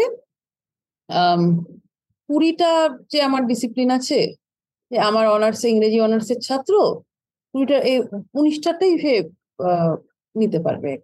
তোমার সে ইংরেজি অনার্সে ঢুকেও বা ইংরেজি মেজরে ঢুকেও বাকি উনিশটা প্রোগ্রাম থেকে নিতে পারবে। এটা একটা প্লাস্টিক প্রপোজিশন এটা লজিস্টিক্যাল সমস্যা আছে। ক্লাসটা কখন নেবে? রুটিন যদি কখনো বানাতে হয় বুঝতে পারবে। স্যাটিসফাই করবে না মানে কনস্ট্যান্ট এতগুলো কনস্ট্যান্ট চলে আসবে তখন স্যাটিসফাই করা মুশকিল। কীভাবে এটা করব তোমার এইটা করতে গিয়ে তোমার পাসের ক্লাস ঠিকঠাক স্লটে ফেলতে গিয়ে অনেক ক্ষেত্রে আমরা বাধ্য হই অপশন গুলোকে লিমিট করতে। কারণ কম্বিনেশনগুলো যদি ভয়ঙ্কর ভাবে এদিক ওদিক হয়ে যায় তাহলে আমার পক্ষে ক্লাস ফিক্স করা সম্ভব নয়। কারণ আমার আমাকে তো এমন একটা সময় খালি পেতে হবে যখন এই বাকি আঠেরোটা বিভাগের ছাত্রছাত্রী বা উনিশটা বিভাগের ছাত্রছাত্রী একসাথে এসে বসতে পারবে। এবার এটা পাওয়াটা একটা দিনের নটা থেকে পাঁচটার শিডিউলে can become impossible at times আমরা এটা ফেস করেছি বারবার প্রত্যেক বছর। হ্যাঁ। দিনের সব থেকে বড় কাজটা হচ্ছে ওইটা। ওই স্লটটা ব্যবহার করা of the general education classes তো সেই ক্ষেত্রে তোমার ফ্লেক্সিবিলিটি বলুক আর যাই বলুক আনলেস ইট ইজ অনলাইন যেটা হতে পারে আনলেস ইট ইজ অনলাইন এটা একটা জায়গার পরে করা সম্ভব না। আরও যেটা বলছে, ধরো ক্লাস্টার খুব ভালো কথা কর ক্লাস্টার মানে ধরো কিছু না, গুরুদাস কলেজে জিওগ্রাফি পড়ানো হয় না। আমার একটি মেয়ে বলল, আমি জিওগ্রাফি মাইনর করতে চাই। তাহলে লেডি ডেপনে গিয়ে জিওগ্রাফি ক্লাস করে আসবে ক্লাস্টার কলেজ পড়ে। খুব ভালো। যাতায়াতটা করতে করতে তার সমস্যা হবে না? তো সে ক্লাসে মানে সে ফুলবাগান থেকে পার্ক সার্কাস গিয়ে অনেক ধরনের প্রপোজিশন আছে এবং আমি নেসিয়ার হিসেবে বলতে চাইছি না। আমি কিছু লজিস্টিক্যাল সমস্যার কথা তুলে ধরতে চাইছি এবং এগুলো কীভাবে প্লে আউট করবে আমাদের এখনও বলা হয় ডিটেলসটা এখনও আসেনি হ্যাঁ ওভারঅল ওভারঅল এখন আসছে না না ইট সিমস টু বি যে তোমরা বুঝে নাও। এভাবে করতে হবে বাকিটা বুঝে নাও We'll figure out. হ্যাঁ, হ্যাঁ। আর আরেকটা যেটা ব্যাপার সেটা হচ্ছে যে লিবারাল আর্টস মানে লিবারাল আর্টস এ স্ট্রেস দেওয়া মানে ইন জেনারেল তুমি যেটা বলছিলে যে মানে নাইনটিসে ওই যে একটা স্ট্রেস অন মানে যেটা এইটি সিক্স অ্যারাউন্ডের যে আমাদের ডকুমেন্টস ছিল তাতে স্ট্রেস অন টেকনোলজি এবং সেটা এই ইয়েতে বোধহয় সেটা লিবারাল এ মানে শিফট করে আছে আর কি এবং আহ, সেই এবং হ্যাঁ। মানে আমি- আর্টস এর লোক হয়ে আমি তো খুব খুশি হ্যাঁ তিন স্ট্রেস কিন্তু কথাটা এক্স্যাক্টলি এটা কি সবাই বলছেন খুব লিবারাল আর্টস আমাদের পড়তে হবে। কিন্তু কথাটার অর্থ কি আমি তো বুঝলাম না। মানে কি আমরা ফান্ডিং পাবো? সেটা তো আমি দেখতে পাচ্ছি না। আর লিবারাল আর্টস এখন পড়ানো হয় না? মানে ব্যাপারটা কীভাবে দেখছে ওরা? বুঝতে পারছি না। যে আমরা আরও লিবারাল আর্টস পড়ি। খুব ভালো কথা। আমিও তো চাই সবাই পড়ুক। আহ, নিশ্চয়ই আরও কোর্সেস অ্যাড হোক। আমাদের লোকজনকে ছাত্রছাত্রীরা চাকরি পাক। আমি তাতে আমার চেয়ে খুশি কেউ হবে না। কিন্তু আমার প্রশ্নটা হচ্ছে এটাকে আমার ফান্ডিং বাড়ছে না। এখন অব্দি আমি কিছু দেখতে পাচ্ছি না দেখতে পাচ্ছি কাট হচ্ছে। আমি দেখতে পাচ্ছি না যে এই স্ট্রেসটার ফলে ধরো আগামী দিনে লিবারাল আর্টসের একটা বড় সমস্যা হতে চলেছে সবারই হবে নানা জায়গা দিয়ে। আমি আমাদের দিকটাই ভাবছি। যে আমাদের এন্ট্রি লেভেল চাকরিগুলো থাকবে না। হ্যাঁ থাকবে না। তো আমি তখন কীভাবে আমার মানে আর্লি আর্লি স্টেজে ব্রেড এন্ড বাটার যেটা হয় আমরাও করেছি অনেক এই ধরনের কাজ। তো সেগুলো না থাকলে আমি কীভাবে ছাত্রদের প্রস্তুত করব? কন্টেন্ট রাইটিং কন্টেন্ট রাইটিং বা এই ধরনের জিনিসপত্র বলছো? জার্নালিস্টদের তোমার ওই যে বেসিক ক্লিক বেট আর্টিকেলগুলো লেখার কাজ তারপরে একটা বেসিক কপি এডিটিং এর কাজ তোমার লেখা এমনি এডিট করে রিস্ট্রাকচার করে দেওয়ার কাজ এই ধরনের কাজগুলো থাকবে না। জিপিটি বেসিক হ্যাঁ। বেসিক তোমার ধরো মানে এই নিয়ে কোনো সন্দেহ নেই আর কি। মানে কাজ কাজ থাকবে সেটাই হচ্ছে বোঝার একটা ব্যাপার আছে। খুব বেসিক লেভেলের কপি লেখা ইত্যাদি এগুলো থাকবে না। হুম না থাকলে কি হবে? আমি তো সেখানে চিন্তিত অর্থাৎ উনি- কি স্ট্রেস করছেন? কারণ ওনাদের দেখে তো মনে হচ্ছে ওনারা খালি ওই ইন্ডিয়ান নলেজ সিস্টেম মার্কা কথাবার্তা বলছেন। তো সেখানে আপনি ফান্ডিংটা দেন ঠিক আছে কাজ করে দেবো। কিন্তু ফান্ডিং তো আপনারা দিচ্ছেন না। মানে কি বলছেন আমি তো বুঝতে পারছি না এই মুহূর্তে। আচ্ছা ফান্ডিং এর তোমার কাছে কোনো নাম্বারস আছে? যে ওভারঅল সরি বলো। এসেছে এবং কুয়েট আসার ফলে আমি এক্সপেক্ট করছি যে আগামী বছর দুয়ের মধ্যে তোমার ইঞ্জিনিয়ারিং এ যেমন ডামি স্কুলগুলো আর অলরেডি ওয়েল এস্টাবলিশ ইলেভেন টুয়েলভে সেগুলো আমি ধরে নিচ্ছি যে আর বছর দুয়েকের মধ্যে কোটাতে ট্রায়ালস হবে আর্টসে কুয়েট এসে গেছে। আচ্ছা। হ্যাঁ মানে আমি কি জানো বলতে এখন আমি মনে করছি না এখন। এনিওয়ে তো ফাইনালি আমরা মানে যে জিনিসটা দিয়ে সিনজার কিছু বলবি আর আমি we can wrap wrap up না মানে আমরা কি স্কুলের এডুকেশনে এনইপি নিয়ে কথা বলেছি কিছু? মানে স্কুলের লোক নই। সেই কারণে মানে মানে আমার মানে জাস্ট তোমার একটা হাই লেভেল আমার একটা তোমার নিয়ে মানে ডেলিভারেটলি কারণ আমি স্কুলের লোক নই। আমার মানে আমি জেনারিক কথাবার্তা বলতে পারি কিন্তু আমি অস্বস্তি বোধ মানে দুটো থ্রাস্ট মেনলি একটা হচ্ছে গিয়ে আমাদের এই যে সিস্টেমটা টেন প্লাস টু সিস্টেম এখানে লেখা আছে এটাকে ওরা ভাঙবে into three or four phases national actual কি নেটওয়ার্ক বলে একটা ডকুমেন্ট এসেছে খুব রিসেন্টলি ডকুমেন্টটা আমি খুব পুরোটা পড়ে উঠতে পারিনি। আর স্কুল শিক্ষা যেহেতু আমি কম বুঝি যে সে কারণে আমি সবসময় কমেন্ট করি না। এই কারিকুলার ফ্রেমওয়ার্কে দেখা যাচ্ছে যে আমরা three plus four plus four একটা স্ট্রাকচারিং এ চলে যাচ্ছি আবার আমেরিকান মডেল আমার প্রশ্নটা আবার যে প্রশ্নটা প্রত্যেকে আমি একটু আগে বললাম যে আমি ঠিক আমি আমার পড়ানো কাজ আমরা পড়িয়ে দেবো। তো প্রশ্নটা হচ্ছে যে এটা আমরা কেন করছি? রেশনালটা এটা কিন্তু আমি পাইনি।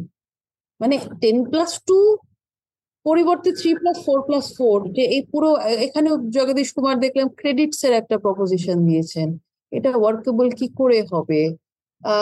উনি যেই লেভেলের অপশনস এর কথা বলছেন সেটা একটা ওনার একটা যে কোনো কেন্দ্রীয় বিদ্যালয়ে উনি কি করে লজিস্টিক্যালি করবেন? ফ্র্যাঙ্কলি আমার কাছে এগুলোর কোনো উত্তর নেই। আর যতক্ষণ না এগুলো মানে ওরা কীভাবে ইমপ্লিমেন্ট করার কথা ভাবছেন আমি কিছুই বুঝতে পারছি না। তো সেই কারণে আমার পক্ষে কমেন্ট করাটা এটা একটা ভীষণ কঠিন ব্যাপার হয়ে যাচ্ছে। মানে এটাকে কেন আনা দরকার আমি সেটাও বুঝতে পারছি না টু বি ভেরি অনেস্ট আর আর আরেকটা মানে মেজর ফোকাস ওই ডকুমেন্টে এই যে focus on the vernacular model of education মানে আমি আমি যে ইংরেজি বা হিন্দিতে পড়তে চায় না যে তামিলে পড়তে চায় বা বাংলায় পড়তে চায়। আমি সেটা ফোকাস সেটার উপর ফোকাস করব সেটা নিয়ে তোমার কি তো করুন না। করুন না। কে মানা করেছে? সমস্যাটা তো হচ্ছে যে আপনি এই মুহূর্তে যে যে ধরনের ছাত্রছাত্রীদের স্কুল থেকে প্রডিউস করছেন তারা নিজের মাতৃভাষাতেও একটা সেন্টেন্স গঠন করতে পারে না। আমি অ্যাভারেজ ছাত্রছাত্রীর কথা বলছি বাক্য গঠন করতে পারে না। আজকে আমি একটা জায়গায় বলতে গিয়েছিলাম সেখানে আমাকে ছাত্রছাত্রীরা আরণ্যকের নাম শুনে হোঁচট খেয়ে গেল। এবং আমি এটাকে কোনো কালচারাল ডেনিগ্রেশনের সেন্সে বলছি না। আমি অবক্ষয় বা ডিক্লাইনের ন্যারেটিভ হিসেবে বলছি না। আমার স্কুল সিস্টেম এই মুহূর্তে এইভাবে এইভাবেই ছাত্রছাত্রী প্রডিউস করছে, যেখানে একটা সার্বিকভাবে ভাষা শিক্ষার অবক্ষয় এবং অবনয়ন হয়েছে। সেখানে সে যে কোনো ভাষায় শিখুক, ভাষা সে শিখ করে শিখছে না, সেটা বাংলা হোক বা ইংরেজি হোক। অতএব যেখানে ভাষা শিক্ষারই কোনো মূল্য নেই অথচ ভাষা চিন্তার ভিত্তি, ভাষা শিক্ষার ভিত্তি। সেটা যে ভাষাই হোক। ভাষা শিক্ষার যেখানে কোনো মূল্য নেই এবং সেটার যেই মুহূর্তে এইভাবে ডেনিগ্রেশন হয়েছে, সেখানে মাধ্যমে কি এসে গেল? এটা আমার প্রথম পয়েন্ট দ্বিতীয় প্রশ্ন হচ্ছে, বেশ, আপনি করুন আপনি তামিলে পড়ান, কিন্তু তারপরে তো আপনি এসে সেন্ট্রাল ইউনিভার্সিটির এতে বলবেন হিন্দি জানো না। সেটা দুই হচ্ছে, এটা একটা ডকুমেন্টেড ফ্যাক্ট এই মুহূর্তে ভারতবর্ষে যে ইংরেজি শিক্ষার সাথে সাথে আমি সেটা মানি না মানি ইংরেজি শিক্ষার সাথে সাথে মানে ইংরেজি ভাষা অ্যাকুইজিশনের সাথে সাথে রোজগারের সম্পর্ক খুব বেশি খুবই আমি বাংলা ভাষায় অবশ্যই আমি চাই আমার ছেলেমেয়েরা আরও বাংলা পড়ুক হ্যাঁ ভালোভাবে সে বাক্যকরণ করতে শিখুক এটা জরুরি। আমি বলছি পড়ুক আমি তো চাই কিন্তু প্রশ্ন হচ্ছে সে কি বাংলা দিয়ে শুধু বাংলা শিখে সে কি রোজগার করতে পারবে? একটা বাংলা সংবাদ মাধ্যমে মাইনে কত আর একটা ইংরেজি সংবাদ দিয়েতে মাইনে কত? এই কলকাতা শহরে দুটো প্যারালাল তো যতক্ষণ না আমি এটা এনশিওর করতে পারছি ততক্ষণ আবার অনেকগুলো ভালো কথা এটা তো সত্যি তুমি প্রত্যয় যেটা বলে কবে থেকে কথা হয়ে আসছে মাতৃভাষা মাতৃরূপ হয়ে আমার কোনো আপত্তি নেই করুন না। কিন্তু আমার প্রশ্নটা হচ্ছে তারপরে কি? এই ধরনের কথাবার্তা বোধহয় বলে কেউ একটা আর্ট যে বলেছিল সেইটা নিয়ে বোধহয় কেউ বিতর্ক হয়েছিল কি? মাঝখানে এরকম কিছু একটা? যাই হোক। মানে হ্যাঁ হ্যাঁ বাংলা আপনাকে এফএম চ্যানেল হ্যাঁ, ঠিক হ্যাঁ হ্যাঁ মানে বাংলা শিক্ষা ভাড়া খারাপ করে- ভাবে বলেছিল আর কি কিন্তু ঘটনাটা মানে একটা ট্রুথ আছে তার মধ্যে। যে এমপ্লয়াবিলিটির কোশ্চেনটা ডেফিনেটলি একটা ট্রু আর কি। সেটা মানে ওরম ভাবে বললে ডেফিনেটলি শুনতে খুব কদর্য লাগে সেইটা আলাদা তাহলে সরকারি স্কুলের ছেলে মেয়েদেরকে আপনি আহ ভাষা শিক্ষা দেবেন না? আপনি তাদের ইংরেজি শেখাবেন না? আমি তাতে আপত্তি আছে। এবং যতক্ষণ না আপনি এনশিওর করতে পারছেন যে আমার বাংলা শেখা ছেলেটিও ঠিক ততটাই মাইনে পাবে যতটা আমার ইংরেজি শেখা ছেলেটি পাবে, ততক্ষণ কিন্তু আমার এখানে আপনি আমাকে যাই নীতি বলুন, আমার আপত্তি আছে। ঠিক আছে, আমরা আস্তে আস্তে র্যাপ আপ করব। কিন্তু আমার মনে হয় যে তোমাদের মানে অ্যাজ এন একাডেমিশিয়ান মানে এই যে ধরো প্রথম কথা হচ্ছে তুমি মানে আই গেস সেটা অনেকটাই ক্লিয়ার হয়ে গেছে যে ওরা যে ডিরেক্টিভগুলো পাঠাচ্ছে ইটস ভেরি আনক্লিয়ার আর কি প্রথম কথা হচ্ছে সেটা। কিন্তু এই যে ধরো পয়েন্টসগুলো আছে মানে হাউ ডু উই বেসিক্যালি মানে what do do about it এখানে মানে what is to be done যদি প্রশ্ন ওঠে একটা হচ্ছে যে এটা আমি বললে হয়তো অনেকে রেগে যাবেন। জাতীয় শিক্ষানীতি ফেরত নিতে হবে ইত্যাদি আমরা বলি। ফেরত নেওয়া হবে না। হবে না। মনে করি। এটা আদৌ হওয়া সম্ভব এটাও আমি মনে করি না। বরঞ্চ আমার খুব হতাশ লাগে যে গত কুড়ি বছরের ট্রেড ইউনিয়ন আন্দোলনের যে সমস্ত গেইনগুলো, সেটা এই একটা ডকুমেন্টে আন্ডারমাইন করে দেওয়া হয়েছে। এটা আমার কাছে একটা খুব দুঃখের জায়গা যে আমাদের প্রিডিসেসররা অনেক কিছু যেগুলো ধরে রাখতে পেরেছিলেন, সেগুলি এই একটা ডকুমেন্টের সাহায্যে আবার ভাঙা হয়েছে। এবং এই ডকুমেন্টের পিছনে কতগুলি বিগ ফোরের ম্যানেজমেন্ট কোম্পানি আছে আমি জানি না, নিশ্চয়ই বিগ ফোরের সকলেই হয়তো আছে। যেমন আমরা জানি যে স্কুল মার্জার নীতিটা বস্টন কনসাল্টিং এর। বাকিটা এটার সাথে কারা ছিল জানি না, কিন্তু আছে। তো পুরোপুরি ইন টোটো এটাকে রিজেক্ট করে দেওয়ার বিরুদ্ধে যে মানে যে যে যে হ্যাঁ নিশ্চয়ই আমি যদি সেই রকম মাস কনসেনসাস তৈরি করতে পারি হয়তো সেটাও হতে পারে। কিন্তু আমি এই মুহূর্তে সেই মাস কনসেনসাস তৈরি করার কোনো স্কোপই দেখতে পাচ্ছি না। আমরা মানুষকে বোঝাতেই পারিনি যে শিক্ষানীতি কি। শিক্ষার দাম বাড়ছে আমি এটা পর্যন্ত বোঝাতে পারিনি, এতে আপনার ক্ষতি এটা পর্যন্ত বোঝাতে পারিনি। ইউজার পে মানে এর চেয়ে ভালো শিক্ষা যে ইউজার পে নয় এইটাই বোঝানো মুশকিল। তা আমি একজনকে একদিন বললাম যে এটা তো সুলভ শৌচাগার নয় আর কি ইউজার পে আর কি। যে পে করলাম আর ইউজ করলাম। লোন মডেল নিড বেস্ট আমরা সেখানে চলে যাচ্ছি। স্কলারশিপ একের পর এক কাট হয়ে যাচ্ছে। আমরা সেখানেও আমরা মানুষকে বোঝাতে পারিনি এতটাই ব্যর্থ আমরা। তো আমি সেই মাস কনসেন্সাস জেনারেট করব যে একটা শিক্ষানীতি ওভারটার্ন হয়ে যাবে আমি এটা বিশ্বাস করি না এটা আমি খুব হতাশার সাথে বলছি। কিন্তু হতাশাবাদী হয়েও আমার মনে হয় যে এটা যেমন সত্যি যে হয়তো পুরো ওভারঅল স্ট্রাকচারটা আমি ফেরত নেওয়াতে পারব না, এখানে আমাদেরকে দেখতে হবে যে ইমপ্লিমেন্টেশনের স্তরে কতটুকু আমরা ছাত্রমুখী এবং শিক্ষামুখী এটাকে করতে পারছি। টিঙ্কারিং ফ্রম উইদিন কথাটা হয়তো খুব ভালো শোনায় না because it's not a perfect solution কিন্তু হতে পারে আমি নিজের আমার হতাশাবাদী প্রেক্ষিত থেকে এর বাইরে দেখতে পাচ্ছি কিন্তু এই টিঙ্কারিং ফ্রম দ্য উইদিন করবার জন্য আমাদের বিশ্ববিদ্যালয়গুলির তরফ থেকে আমরা যে পরি যতটুকু চিন্তা প্রত্যাশা করি এবং শিক্ষা মহলের মধ্যে আমরা যত চিন্তা প্রত্যাশা করি, সেটা কিন্তু আমরা খুব বেশি দেখিনি। এটার প্রোটোটাইপ হিসেবে আমি কর্ণাটক এবং দিল্লি বিশ্ববিদ্যালয়ের দিকে পয়েন্ট করব। সেখানে কিন্তু শিক্ষকদের প্রতিবাদ সত্ত্বেও এমন অনেক কিছু এসেছে যেগুলো ফ্র্যাঙ্কলি ইমপ্লিমেন্টেবল নয় এবং ইমপ্লিমেন্টেবল হলো সেইভাবেই ইমপ্লিমেন্টেবল এক একটি ভ্যালু অ্যাডেড কোর্সের ক্লাসে পাঁচশো জন ছাত্রছাত্রী, বসানোর জায়গা নেই নেই, কারণ কলেজগুলো সেইভাবে তৈরি হয়নি। তো প্রতিবাদ শুনেও, ভাগ করে করেও সময় করা যাচ্ছে না। সে নানা রকম সমস্যা ইতিমধ্যেই দেখা গেছে দ্য টিচিং ট্রাবলস এবং সেখানে তোমার দিল্লি বিশ্ববিদ্যালয়ে একটি মোটামুটি শক্তিশালী ট্রেড ইউনিয়ন আছে, কিন্তু তারা খুব বেশি যে কিছু করে উঠতে পেরেছেন তা নয়। আমাদের এখানে এই মুহূর্তে তো আমরা কোনো সচেতন চিন্তাই দেখতে পাচ্ছি না। আমি জানি যে কয়েকটি বিশ্ববিদ্যালয়ে, যেমন যাদবপুরে, ইতিমধ্যে সিলেবাস ফরমেশনের কাজ চলছে। তারপরে ইমপ্লিমেন্টেশন স্তরে কি হচ্ছে সেটা আমরা এখনও জানি না। আমি যাদবপুরে পড়াই না। কলকাতা বিশ্ববিদ্যালয়ে কি হচ্ছে কিছুই জানি না। কারণ কলকাতা বিশ্ববিদ্যালয়ে এমন একটি বিশ্ববিদ্যালয় যেখানে এই মুহূর্তে একটি নিয়মিত একাডেমিক ক্যালেন্ডারও পাবলিশ হয় না। তো একটা স্থায়ী ভিসি নেই। একটু আগে দেখলাম অ্যাক্টিভিটি নোটিস এসছে, বোধহয় পরীক্ষার তারিখ তারিখ জানিয়েছে। তো এটা সেমিস্টারের শুরুতে জানানোর কথা, তাই না?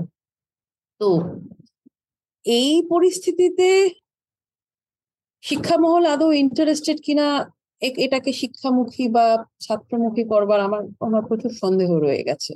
কারণ এরকমও আমি দেখেছি যে, জাতীয় শিক্ষানীতি মানে এই চার বছরের আলোচনা হওয়া শুরু হওয়ার পরে রিসেন্ট পাস্টে আলোচনা হয়েছে, এটা কি তৃণমূল আনছে? তৃণমূলের শিক্ষানীতি বা আমি তো জানতাম না। দু হাজার সতেরো, আঠারো থেকে চেঁচামেচি চলছে। উনিশে ড্রাফট বেরোলো, কুড়িতে পাশ হলো। তো শিক্ষা মহলের ভিতরেই এতটা অজ্ঞতা রয়েছে যে কনফিউশন মানে মারাত্মক এবং ছাত্রদের মধ্যেও যে আমি সেরকম ছাত্রদের কাছ থেকে আমি যেটা প্রত্যাশা করি যে যে জায়গাটা তারা ধরতে পারে বারবার ধরছেও তারা সেটা হচ্ছে তোমার ওই ফি হাইকের জায়গাটা। সেটা সেটা ছাত্ররা ধরছে কারণ সেটা তাদেরকে ডাইরেক্টলি ইম্প্যাক্ট করে। কিন্তু কারিকুলামের প্রশ্নটা স্ট্রাকচারের প্রশ্নটা এটা একটা পয়েন্টের পরে ছাত্ররা ধরবে এটা এক্সপেক্ট করা উচিত নয়। সম্ভব নয় সেখানে কিন্তু আমাদের participation in the process has been very disappointing আমি খুব ডিপ্রেসিভ শোনাতে পারি কিন্তু আমি এটা যেটা দেখছি সেটা বলছি। না ট্রু মানে প্র্যাকটিক্যালি ভাবতে গেলে ব্যাপারটা এই মুহূর্তে জায়গায় কঠিন আর কি মানে হোপফুলি যে মানে ব্যাপারটা হচ্ছে এটা একটা একটা যেটা মানে কিছুটা মানে হয়তো মানে লেবার মানে যেটা কিছুটা স্কোপ রেখেছে সেটা হয়েছে এটা এতটা জেনেরিক সেখানে হয়তো তার মধ্যে কিছু করে কিছুটা করতে পারি যে একেবারে শিক্ষা বিরোধী ব্যাপারগুলো যদি আমরা ছেটে দিতে পারি। কারণ শিক্ষা তো কনকারেন্ট লিস্টে হ্যাঁ শিক্ষা তোমার পুরোপুরি একটা কেন্দ্রীয় বা রাজ্যের ইয়ে না অন দ্য কনকারেন্ট লিস্ট তো আমরা যদি সেটুকু করতে পারি সেটাও খারাপ হয় না। কিন্তু আমি জানি আমরা কি করব? আমার তো মনে হয় না সিবিসিএস এর সময় তো আমি দেখিনি সেরকম কিছু। তো কথাবার্তা আজকের মতো এখানে র্যাপ আপ করা যাক আর কি। তো খুব ভালো লাগল সাথে ব্যাপারটা নিয়ে। এনইপি নিয়ে অনেকদিনই মানে অনেক কিছু চলছে সোশ্যাল মিডিয়া ইত্যাদিতে। কিন্তু ইন ডেপথ আলোচনার সুযোগ তো খুব বেশি হয় না। আর আর্টিকেলগুলো দেখলেও মানে সেখানেও, এত আর্টিকেল মানে সেখানে এক একজন এক একটা জিনিস বলছে। তো যে জিনিসগুলো আমাদের প্রশ্ন ছিল অনেকগুলোই মানে আজকে ডিটেলস আলোচনা করা গেল খুব ভালো লাগল। তো ভালো থেকো আবার আশা করি এই নিয়ে কোনোদিন কথা হবে। খুব ভালো লাগল। আচ্ছা ঠিক আছে। Okay good night bye.